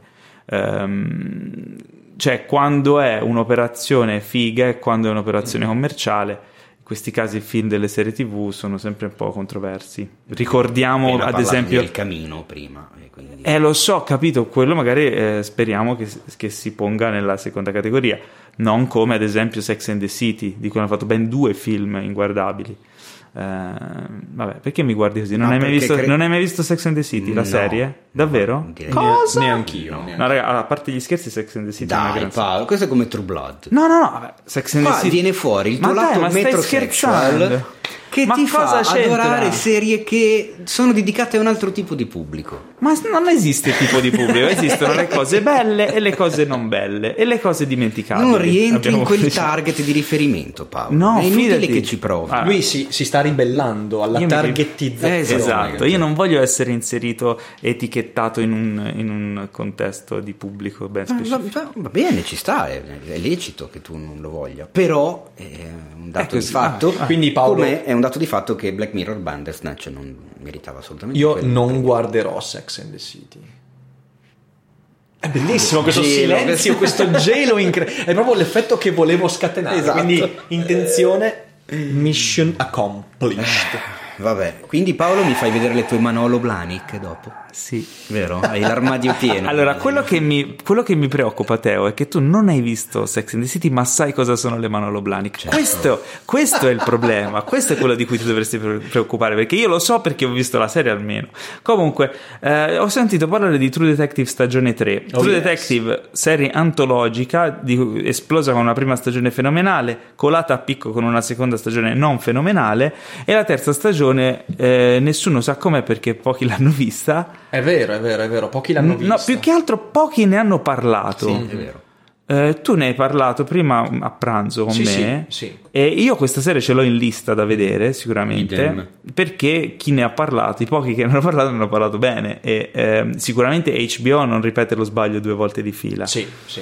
E poi insomma Eh, Marshall lì. Allora, questa, questa terza stagione io l'ho adorata perché prende le cose ottime della prima stagione, le cose buone della seconda stagione, le mette insieme e tira fuori una cosa fenomenale. Perché allora, premettiamo che eh, la prima stagione, che ormai è un cult, secondo me ha dei difetti. E il primo difetto su tutti è che si gioca per il 95% sul carisma dei protagonisti, che è sicuramente bello, è tutto quello che vuoi, però, eh, come dire, però poi narrativamente se tu vai a guardare la struttura narrativa della serie, non è che sia sta roba spettacolare, non ci sono delle svolte di trama incredibili, è tutto giocato su questa costruzione di protagonisti che va bene fino a un certo punto, affascina, è bella, la ricordiamo bene, poi però eh, secondo me è un filino sopravvalutato e lo dico da adoratore di Rustin Cole, eh, ce l'ho anche ficcata nel, nel nuovo libro, cioè ne parlo di True Detective, quindi eh, è bellissimo, però la seconda stagione è l'esatto opposto. La seconda stagione ha dei personaggi che in alcuni casi, perché il personaggio di Vince Vaughn e la moglie, quella storyline è una cosa strappacuore, strappabudella in una maniera incredibile. Cioè, nel senso, è una delle cose veramente che ho amato di più della serialità televisiva degli ultimi anni. Però dall'altra parte il personaggio di Colin Farrell e gli altri personaggi, che è mm, Tatum, l'altro, l'altro poliziotto, come si chiama? Ehm, l'attore Ehm, che fa il personaggio. sì, l'ho eh? Vabbè, non mi ricordo. Comunque, Eh, sono tutti personaggi molto, molto, molto friabili, molto fragili, poco... l'esatto contrario di Rustin Cole e del collega. Ma Però... secondo me c'è un, il momento esatto in cui ho capito che la seconda stagione di, di True era una vaccata. È, credo mi pare al secondo episodio quando lui si prende una fucilata a fine episodio, mega cliffhanger e poi l'episodio dopo inizia che lui non si è fatto nulla perché aveva il giubbotto antiproiettili. Mm-hmm. Cioè lì è proprio dire... identico momento in cui e lì è ho proprio pensato anch'io. che mi state prendendo per il culo. E lì, sai, lì, lì la seconda stagione di True Detective lì hanno fatto un errore che io spero di non vedere mai più. Loro hanno cominciato a pubblicare le puntate che ancora stavano girando e montando quelle della seconda parte della stagione e non essendo piaciute al pubblico certe scelte della prima metà di stagione, loro hanno cominciato a cambiare in corsa. Guarda che quella è una Eh. cosa che si faceva abitualmente. Eh, ma eh. però lì l'hanno sputtanata in maniera eclatante, cioè lì proprio si vedono che ci sono dei buchi perché ci sono dei cambiamenti in corsa e li vedi, soprattutto nella storyline di Valcoro, che a un certo punto c'è un paio di incoerenze che sono evidentemente di cattiva scrittura affrettata per fare dei cambiamenti. Quindi la seconda stagione, che comunque a me. Io l'ho guardata con piacere, infatti anche di quella, No, cioè il Blu-ray a casa. Anche io, eh. È il contrario della prima, ci sono dei personaggi molto fragili, molto bidimensionali, però una struttura narrativa estremamente complessa che ricorda il noir classico statunitense, cioè nel senso quello in cui tu hai dei personaggi che sono letteralmente delle marionette nelle mani di strutture politicamente radicate in un territorio con- e io trovo che sia e, e ripeto questa cosa qua si vede perfettamente nella storyline eh, del- interpretata da Vince Vaughn che lì è a livelli fantastici. Questi due elementi positivi della prima e della seconda stagione vengono messi insieme nella terza stagione, che è un capolavoro, che è la più bella stagione di True Detective, ma di gran lunga a mio parere, perché tu hai al tempo stesso dei personaggi carismatici, il personaggio di Marshall Ali è qualcosa di incredibile, è scritto bene, è interessante, è carismatico, però non è sopra le righe come Rustin Cole, quindi non è il personaggio che ti spicca, non è lui che ti dà la motivazione a vedere, ma è la trama e la struttura di contorno che dà un contesto a questi personaggi. E tu ti trovi di fronte a una storia fenomenale. Peraltro, vorrei dire che anche, visto che la mia deformazione è quella, anche da un punto di vista filosofico, la terza stagione di True Detective è molto più interessante della prima, perché nella prima tu senti, non so se voi avete questa, questa Mhm. però tu nella prima senti che l'autore vuole raccontarti quelle idee filosofiche, ok? Sì. Quindi, e quindi lui vuole farti capire come la pensa Rustin Cole e come la pensa, non mi ricordo come si chiama, Woody Harrelson, quindi il personaggio suo. Nella terza stagione invece non c'è questo. Tu vieni colpito comunque dalla visione filosofica che la trama che i personaggi vogliono darti, però non è che ti arriva perché l'autore te lo vuole dire, ti arriva perché ti trovi di fronte a una storia che ti rende indispensabile chiederti alcune cose. E questa cosa qua è rara, ragazzi, perché questa cosa qua si trova tantissimo nella narrativa della letteratura, perché in un libro è più facile, in un libro tu dai lo spazio al lettore per porsi quelle domande. In un film, e ancora più in una serie che ha dei ritmi diversi, è molto difficile, perché molto spesso tu non hai il tempo, non hai l'occasione per creare questo contesto. Nella terza di True Detective il contesto c'è, quindi è una serie filosofica, non perché vuole parlarti di filosofia, ma perché tu ti senti catturato e ti devi porre delle questioni. Questa roba qua è rara, perciò guardatela. Direi, Direi, che, che... me l'hai venduta abbastanza bene. hai, hai colto la mia È curiosità. sempre pizzolato il È sempre Fan pizzolato, Angel? sì, Eh, sì, quindi è sempre diciamo pizzolato. che ok. Sì, No, sì, sì. veramente Sì, molto, sì, sì. molto, molto. Direi che curioso nessuno adesso. avrebbe saputo sviscerarla meglio. Assolutamente. Allora, invece io vi voglio parlare di una grande delusione. Eh, Teo, se- ma tu eh, sappiamo che hai le- i minuti contati, quindi Esatto. Eh, quando... aspetta, no, no, no. Devo tranquillizzare a casa. Hai- Sto bene, stai è bene. tutto a posto, ho fatto le analisi. Però ti devono portare il divano Esatto. a casa, quindi Bravo. quando, quando Ah, dovrai andare via... niente, questo è l'angolino Sì, dei sì, questa è una cazzini. casa- Ok. Quando dovrai andare via ci saluterai, anche se insomma potremo anche continuare senza di te se, se No, lo ma sì, permetti. ma- eh. ma non so, posso anche anche andarmene poi- subito. eh. anzi, poi cominciamo a parlare male di Teo. Sì, così possiamo parlare male di Teo. Bastardi. allora, io vi volevo parlare di Between Two Ferns, the movie. Allora, avevo accennato a Between Two Ferns qualche settimana fa in un podcast. Rick mi guarda con aria E la interrogativa. gente è impazzita, Paolo. La gente è Ha impazzita. scritto un sacco Allora, di gente ringraziandoti. Brevemente è una eh, serie di interviste fatte da eh, Zach Galifianakis a personaggi famosi per conto di Funny or Die, quindi sono tutti episodi che sono su YouTube. Eh, la gente è impazzita perché lui praticamente intervistava personaggi del calibro di Obama eh, piuttosto che attori famosi, eccetera, ehm, in maniera molto eh, antipatica. Cioè, Ah, ok, ok. mettendoli di fronte a tutti i loro più grandi fallimenti, Mhm. a tutte le loro mh, cose più controverse, e vedendo la reazione che loro avevano. Cioè, io credo che loro andassero già con la consapevolezza che sarebbe stata un'intervista eh, comica. Ah, sì, sì. In realtà, guarda, se vuoi ti, ti posso togliere un po' di magia. Mm.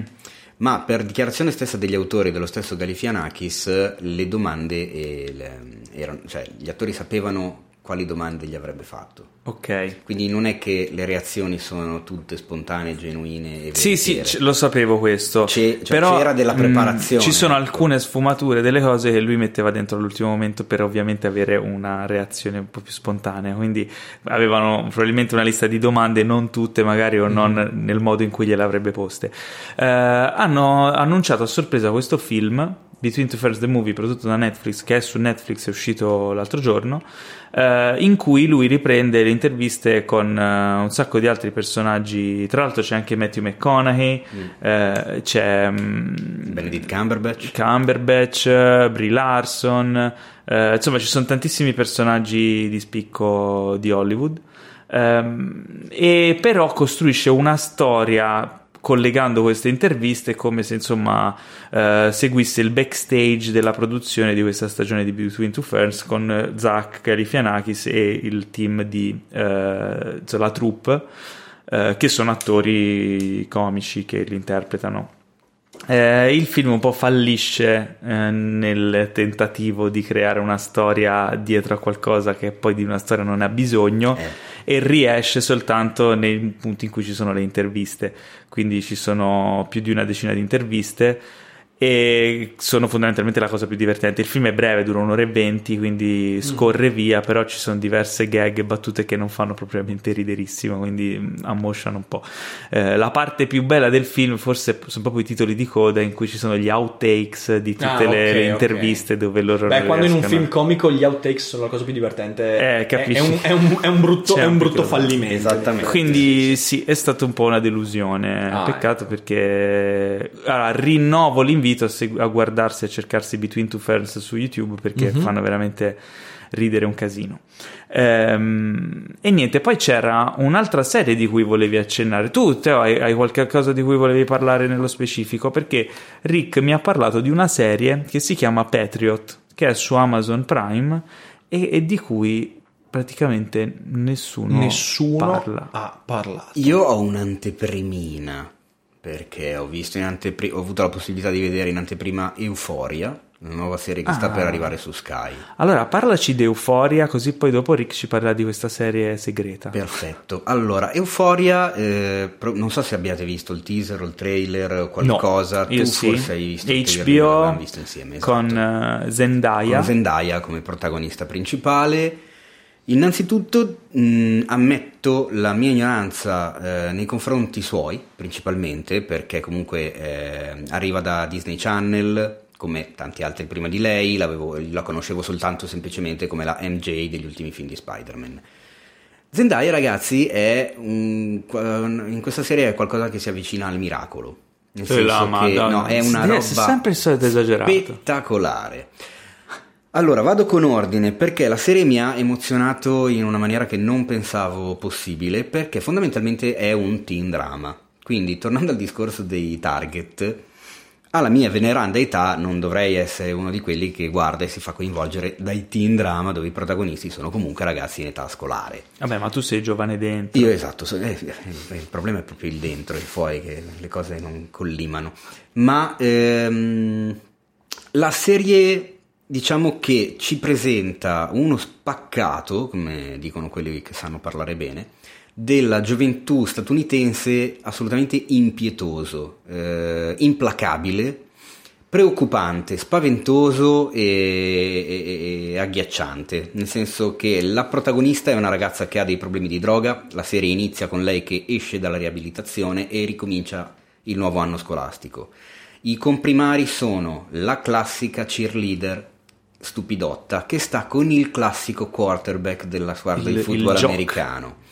Eh, quello fisicato e, si chiamano jock e, e macista. in inglese, lo sapevi? Okay. No, non lo sapevo. Jock. Poi c'è la classica ragazza grassottella che non riesce ad accettarsi e non viene accettata eh, dai suoi compagni di classe, a parte il suo ristretto giro di amiche.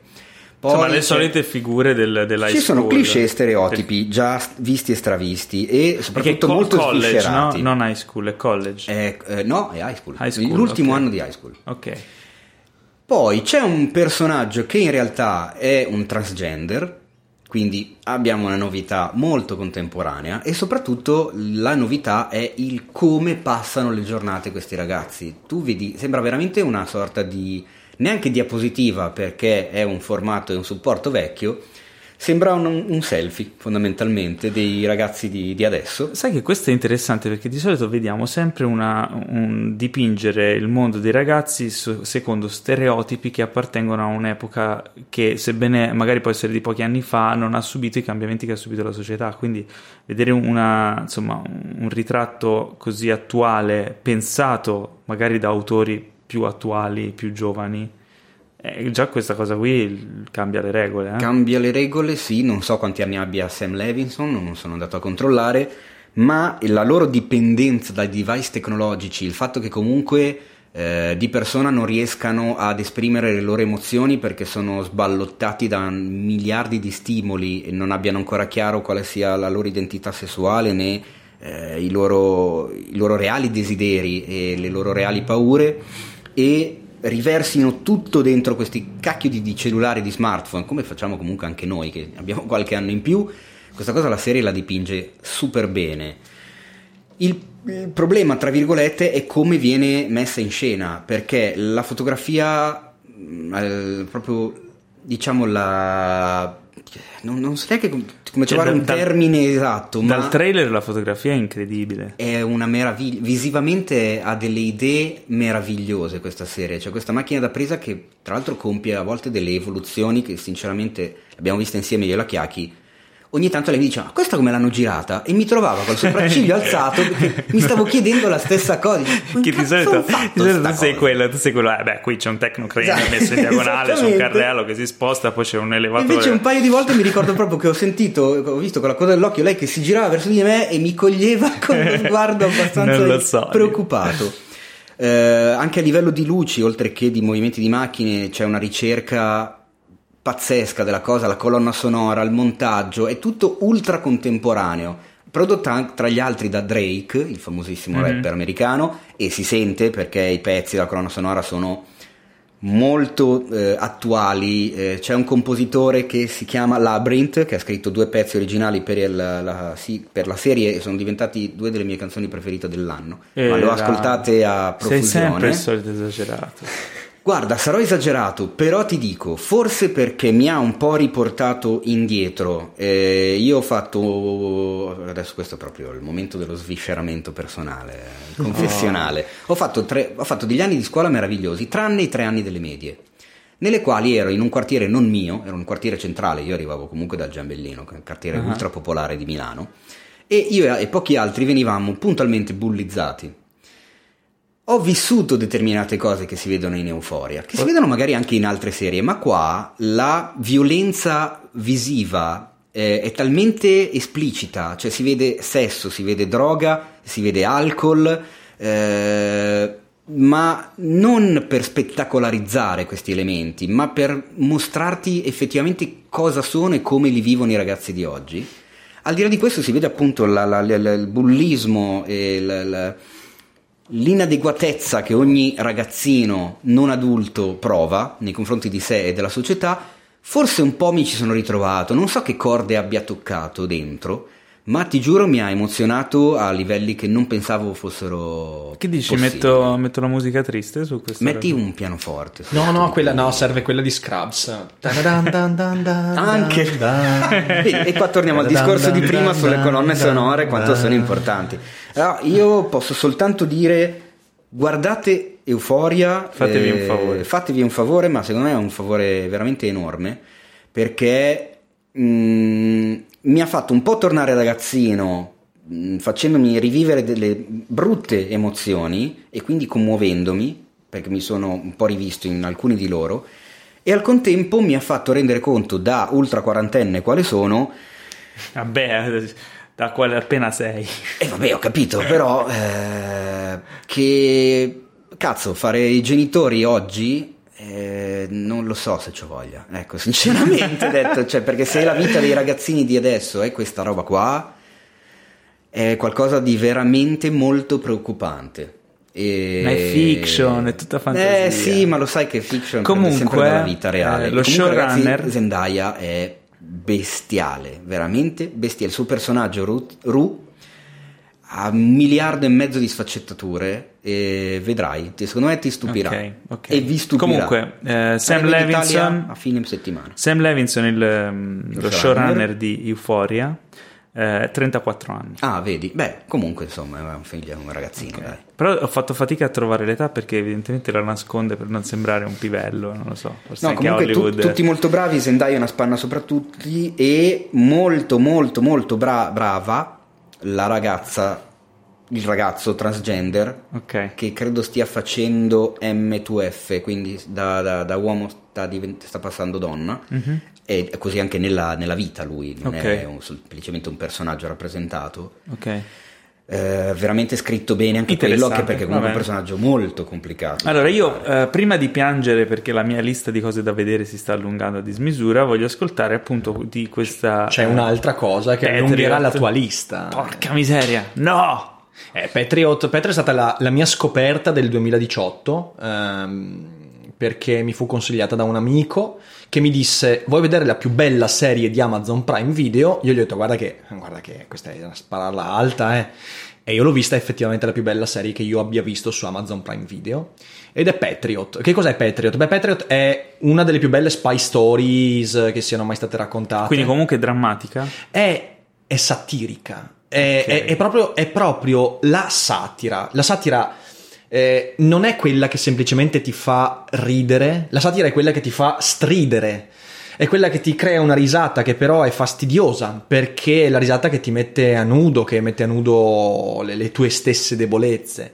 Ed è una spy story in cui il protagonista, peraltro interpretato da un attore che io ho visto solo lì e di cui non ricordo il nome, eh, James, no, James Dorman, Dorman, una cosa del genere. E, Non Jamie Dornan. No, no, no, no, guarda, adesso, adesso 50 sfumature di colori a caso. Patriot, la serie, vedi, non c'è, non c'è manco su IMDb, quando, è No, incredibile, perché incredibile. mi viene fuori The Patriot. The Patriot con Mel Gibson. Mamma mia. E vabbè, in realtà con un'interpretazione spettacolare. Eccola le TV series ed è, ed è Do- Do- James Michael, Michael Dorman. Michael Dorman, interprete fenomenale, veramente. Eh, Fondamentalmente lui eh, sta nel ruolo di questa spia giovane statunitense, eh, che il cui capo è suo padre, e la madre invece è un viceministro, tipo addirittura un ministro. Eh, e ovviamente lui da spia ha tutti i ruoli molto top secret. E il padre è un figlio di puttana. E lui è depresso, cioè lui è proprio depresso. E lui viene lanciato in questa missione, che è una missione apparentemente quasi diplomatica, cioè lui deve infiltrarsi in questa. È tut- tutte cose che accadono nella prima puntata, quindi nessuno spoiler. Lui deve infiltrarsi in questa azienda che lavora in Lussemburgo perché in Lussemburgo deve incontrare gli oppositori politici di un fondamentalista islamico che sta per diventare presidente in Iran. E quindi deve consegnare dei soldi per finanziare occultamente i- la controparte democratica di questo fondamentalista per eh, sviare le elezioni in Iran. Ah. E va storto tutto, Tutto. dall'inizio alla Porca fine. troia. E- ed, è, ed è sinistramente divertente questa serie. Ha un umorismo che io vi giuro non ho mai visto in nessun'altra serie TV. Cioè, proprio, è proprio la satira pura. E perché è anche molto caustica, molto ca- una critica molto causta a un certo modo di fare e di vedere anche la politica. e mm, è una grande presa in giro a- al- alla tendenza statunitense ad avere tutto sotto controllo. Cioè la Mm. serie ti dice tu non hai un cazzo sotto controllo, niente, e la cosa peggiore che puoi fare è illuderti di avere il controllo. E, e gli elementi narrativi con cui questa serie viene raccontata sono fenomenali, ve ne dico solo uno. Eh, il- eh, questo John Lakeman, che in realtà è il suo pseudonimo, cioè il suo nome fittizio, perché in realtà il suo nome è un altro, questo John Lakeman eh, fondamentalmente è depresso, come ho detto, ed è eh, appassionato di musica folk e country. E attraverso la sua musica ci vengono raccontate delle cose fantastiche. Lui, durante i suoi momenti di depressione più sfrenati, quando deve affrontare le missioni più assurde più... e anche di minor successo, lui eh, fa ritornare il rimosso, tanto per parlare freudianamente, perché racconta le sue storie attraverso le sue canzoni. Quindi Quindi, lui, si trova, secret, lui si trova a- Ah. nei locali, ma senza neanche rendersene conto, a suonare la chitarra e raccontare le storie, peraltro in maniera divertentissima. Tutte le storie, le sue avventure le racconta in queste canzoni. E, e c'è nella seconda stagione, io vi dico, c'è una delle, de- delle sequenze più fenomenali, anche da un punto di vista proprio registico. C'è questo lungo piano sequenza in cui lui porta avanti una missione e il piano sequenza è veramente bello da vedere. E di sottofondo c'è una sua canzone che racconta quello che sta facendo. Come sottotesto. Come però. sottotesto ed è, ed, è, ed è una delle scene più belle. L'ho cosa. mandata indietro 12 volte, me la sono riguardata perché è un capolavoro. Ma perché questa serie non è stata. Cioè, perché non ne sta parlando nessuno? Io è la prima volta che ne sento parlare, ne sento parlare da te e innanzitutto sono molto felice di questa cosa. Quindi va bene, anche perché come ne stai parlando è veramente Beh, una ma questo meraviglia. è anche lo scopo del Però- podcast, no? Far scoprire anche cose che Certo, magari però possono perché, passare. visto che è. Perché nessuno detto, ne parla. Su Amazon Prime hai detto. Sì, sì, sì, sì.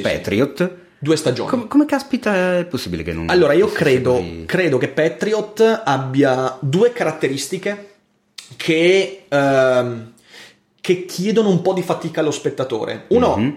è narrativamente difficile, cioè nel senso, soprattutto all'inizio, entrare nell'ottica del modo in cui ti vengono raccontate queste cose strania. Cioè, le prime due Mm. puntate, se ve le guardate, aspettatevi di dire ma co- cosa sta succedendo, ok? Eh, però è uno stranamento che a me è piaciuto molto. E poi l'altro aspetto è l'umorismo, cioè ha proprio un umorismo particolare che magari potrebbe non piacere. Adesso Mm. non voglio raccontarvi delle scene, però ci sono delle scene che hanno un umorismo grottesco, ma non nel modo in cui di solito noi intendiamo il grottesco, è un umorismo fra i Monty Python e Sasha Baron Cohen, ok? È quel tipo di Beh, umorismo. a me a me piace tantissimo allora. Cioè, Ecco, proprio eh, non prova- ho dubbi sul fatto che mi piacerà questo Guarda, io però dall'altra parte non è una serie, è una serie difficile, cioè usa dei linguaggi, usa un ritmo narrativo che magari può risultare inizialmente, non dico indigesto, però comunque è non facile. Ecco. Beh, non è detto che non esploda più avanti, perché molte comunque delle serie Sì. più famose degli ultimi anni sono serie che sono esplose magari dalla terza stagione in poi, dalla quarta stagione in poi.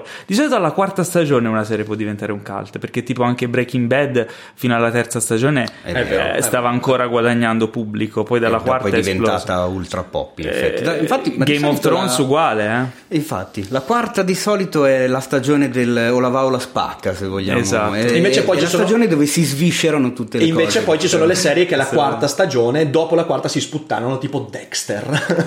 Oppure agli occhi di molti, ma non a quelli del sottoscritto, però guarda come sono. Eh, come sono corretto che dico una cosa che dicono in tanti tranne me, ma io la dico lo stesso. Lost mi viene in mente, che molti dicono che la quarta stagione di Lost è l'inizio del- del- della merda. In realtà io non sono assolutamente d'accordo, mi piace tutta Lost. Però è per dire che questa quarta stagione, eh, il, numero 4 per, la- per le, per le serie televisive potrebbe essere È uno spartiacque, è uno spartiacque. spartiacque. certo, Sì, sì, sì, sì, sì, sì, probabilmente sì. Eh, beh, dai, interessante. Ora posso piangere perché nella mia lista c'è anche Patriot e non, la mia lista non riuscirò mai a, a completarla. Intanto io saluto i ragazzi che ci stanno guardando in diretta da Instagram, voi che ascoltate il podcast, e mi spiace per voi, la prossima volta Seguiteci su Instagram. e vi faccio salutare anche dal nostro ospitone della giornata. Ciao ragazzi, ciao ragazzi. Ciao. Ma e questo è anche un momento di celebrazione, ragazzi. Ora siamo contenti di avere qui eh, Rick con noi perché vogliamo festeggiare il fatto che eh, da quando è nato il sito cinefax.it, Mm. ehm, dalla sua nascita. Eh, detiene un record, e cioè il 100% delle edizioni di Macchia Nera Awards è stato candidato, e cioè un'edizione, una candidatura. Esatto. Infatti festeggiamo il fatto che siamo candidati, ma noi vogliamo di più, noi vogliamo avere il 100% di vittorie, cioè Sì, fin vabbè. quando esiste Dai. Esiste Cinefax deve vincere tutti i Macchia Nera Certo, Awards come no. ogni anno però per fare questo abbiamo bisogno di voi dei vostri parenti dei vostri cugini Com- compari, colleghi di lavoro nipoti. nipoti e della vostra capacità e di tutti i vostri conoscenti di creare più account e più email No, quello per- no. no? No. ah non è così No, tra l'altro oggi un ragazzo mi ha scritto, oggi o ieri un ragazzo mi ha scritto in direct dicendomi eh, ho sei mail diverse, se mi sblocchi le rubriche ti voto con tutti e sei gli account, perché sul sito funziona che devi guadagnare punti per aumentare di livello e così ti si sbloccano altre sezioni. Gli ho detto, guarda, no. No, allora, perché chiaramente bello, no, cioè, diciamo, diciamo chiaramente, ora se- se- finché si scherza, si scherza, però non è corretto eh, votare con più account no, dalla stessa persona.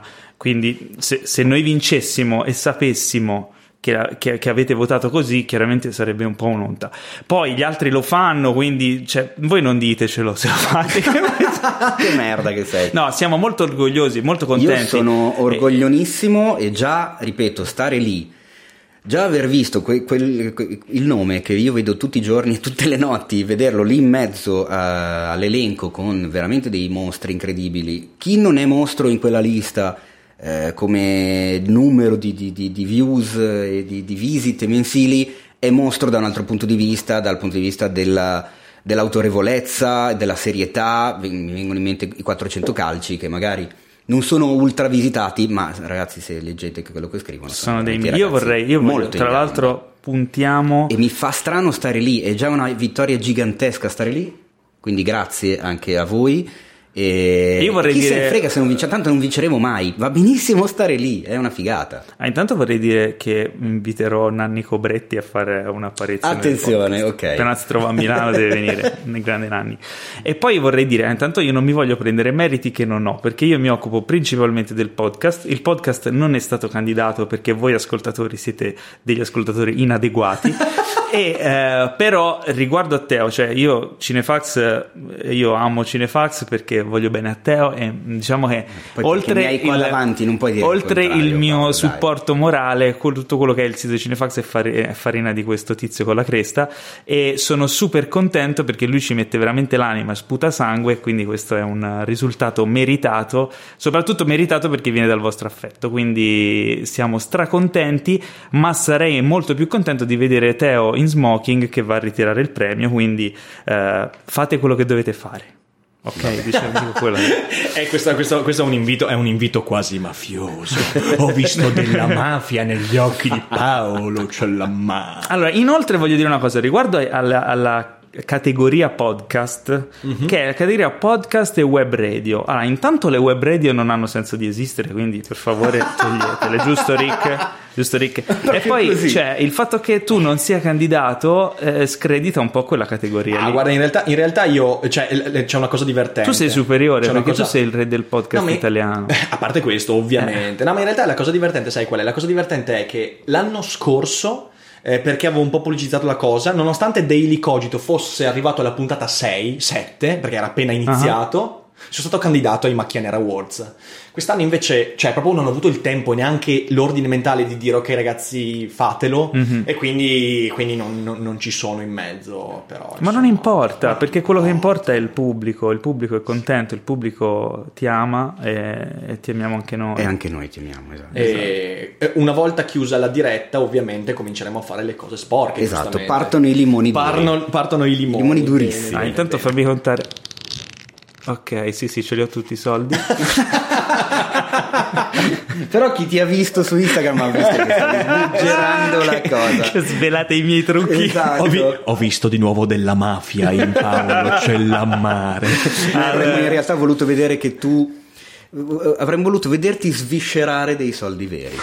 Vabbè, però comunque vorrei fare anche un accenno al fatto che tu non sei solo un uomo di podcast, ma sei anche un uomo di letteratura, perché Beh, sì, eh, è appena uscito, sta uscendo in questi giorni, il tuo eh, nuovo libro che si chiama Spinoza e Popcorn, che tra l'altro tr- tratta anche di cinema, cioè Eh tratta sì, di certo. cinema. Sì, sì, è, è un- allora questo è un libro, esce il primo ottobre, in realtà si può già preordinare, ma esce in tutte le librerie d'Italia per De Agostini il primo ottobre ed è un, ed è un bell'oggetto intanto, cioè un bel libro da tenere in mano e questo non è, non è scontato. Nell'edi- Assolutamente. nell'editoria di oggi, in cui No, no, è l'85% dei libri sembrano fatti di segatura, questo è un bel libro. No, è vero, poi la, la copertina è un po' satinata, Satinata, eh, sì, sì, sì, il sì. peso è bilanciato sul polso, no, è un E- ottimo prodotto. E poi, e poi c'è da dire che qui c'è una collaborazione fenomenale con Daniel Cuello che ha illustrato. Mitico. È me- meraviglioso. Qui le illustrazioni sono veramente bellissime. C'è una cosa divertente. Allora, il libro.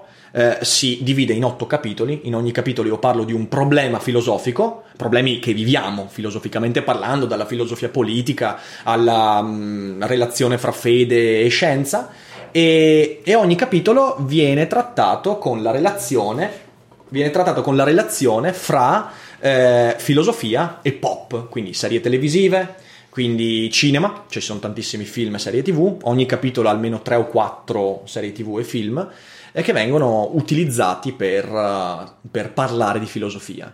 E Daniel ha, oltre a, fa- a fare delle illustrazioni che sono bellissime, perché veramente alcune illustrazioni sono fenomenali, ha anche alla fine di ogni capitolo eh, avuto lo spazio per un momento di comprensione. Cosa ha capito Daniel dei vari capitoli?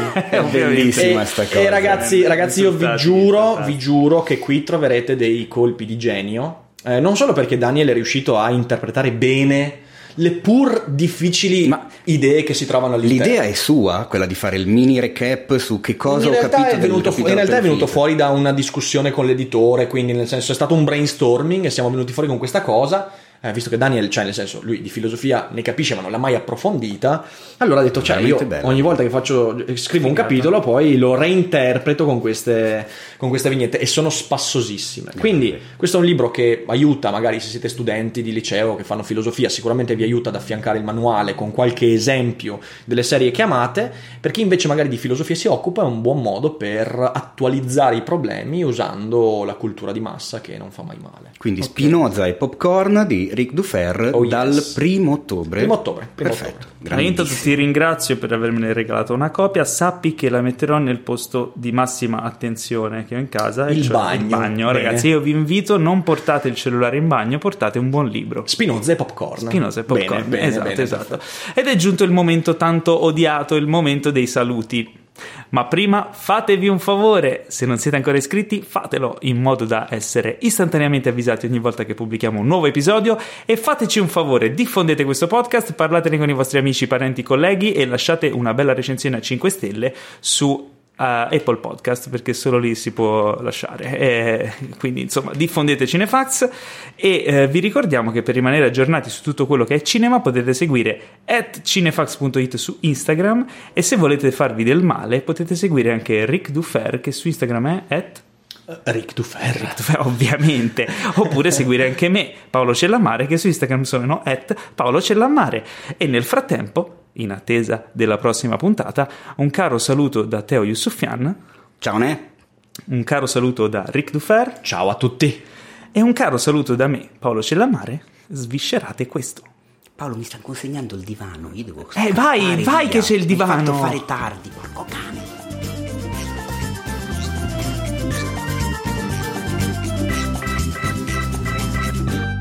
Questo podcast è stato presentato da The Best Blend.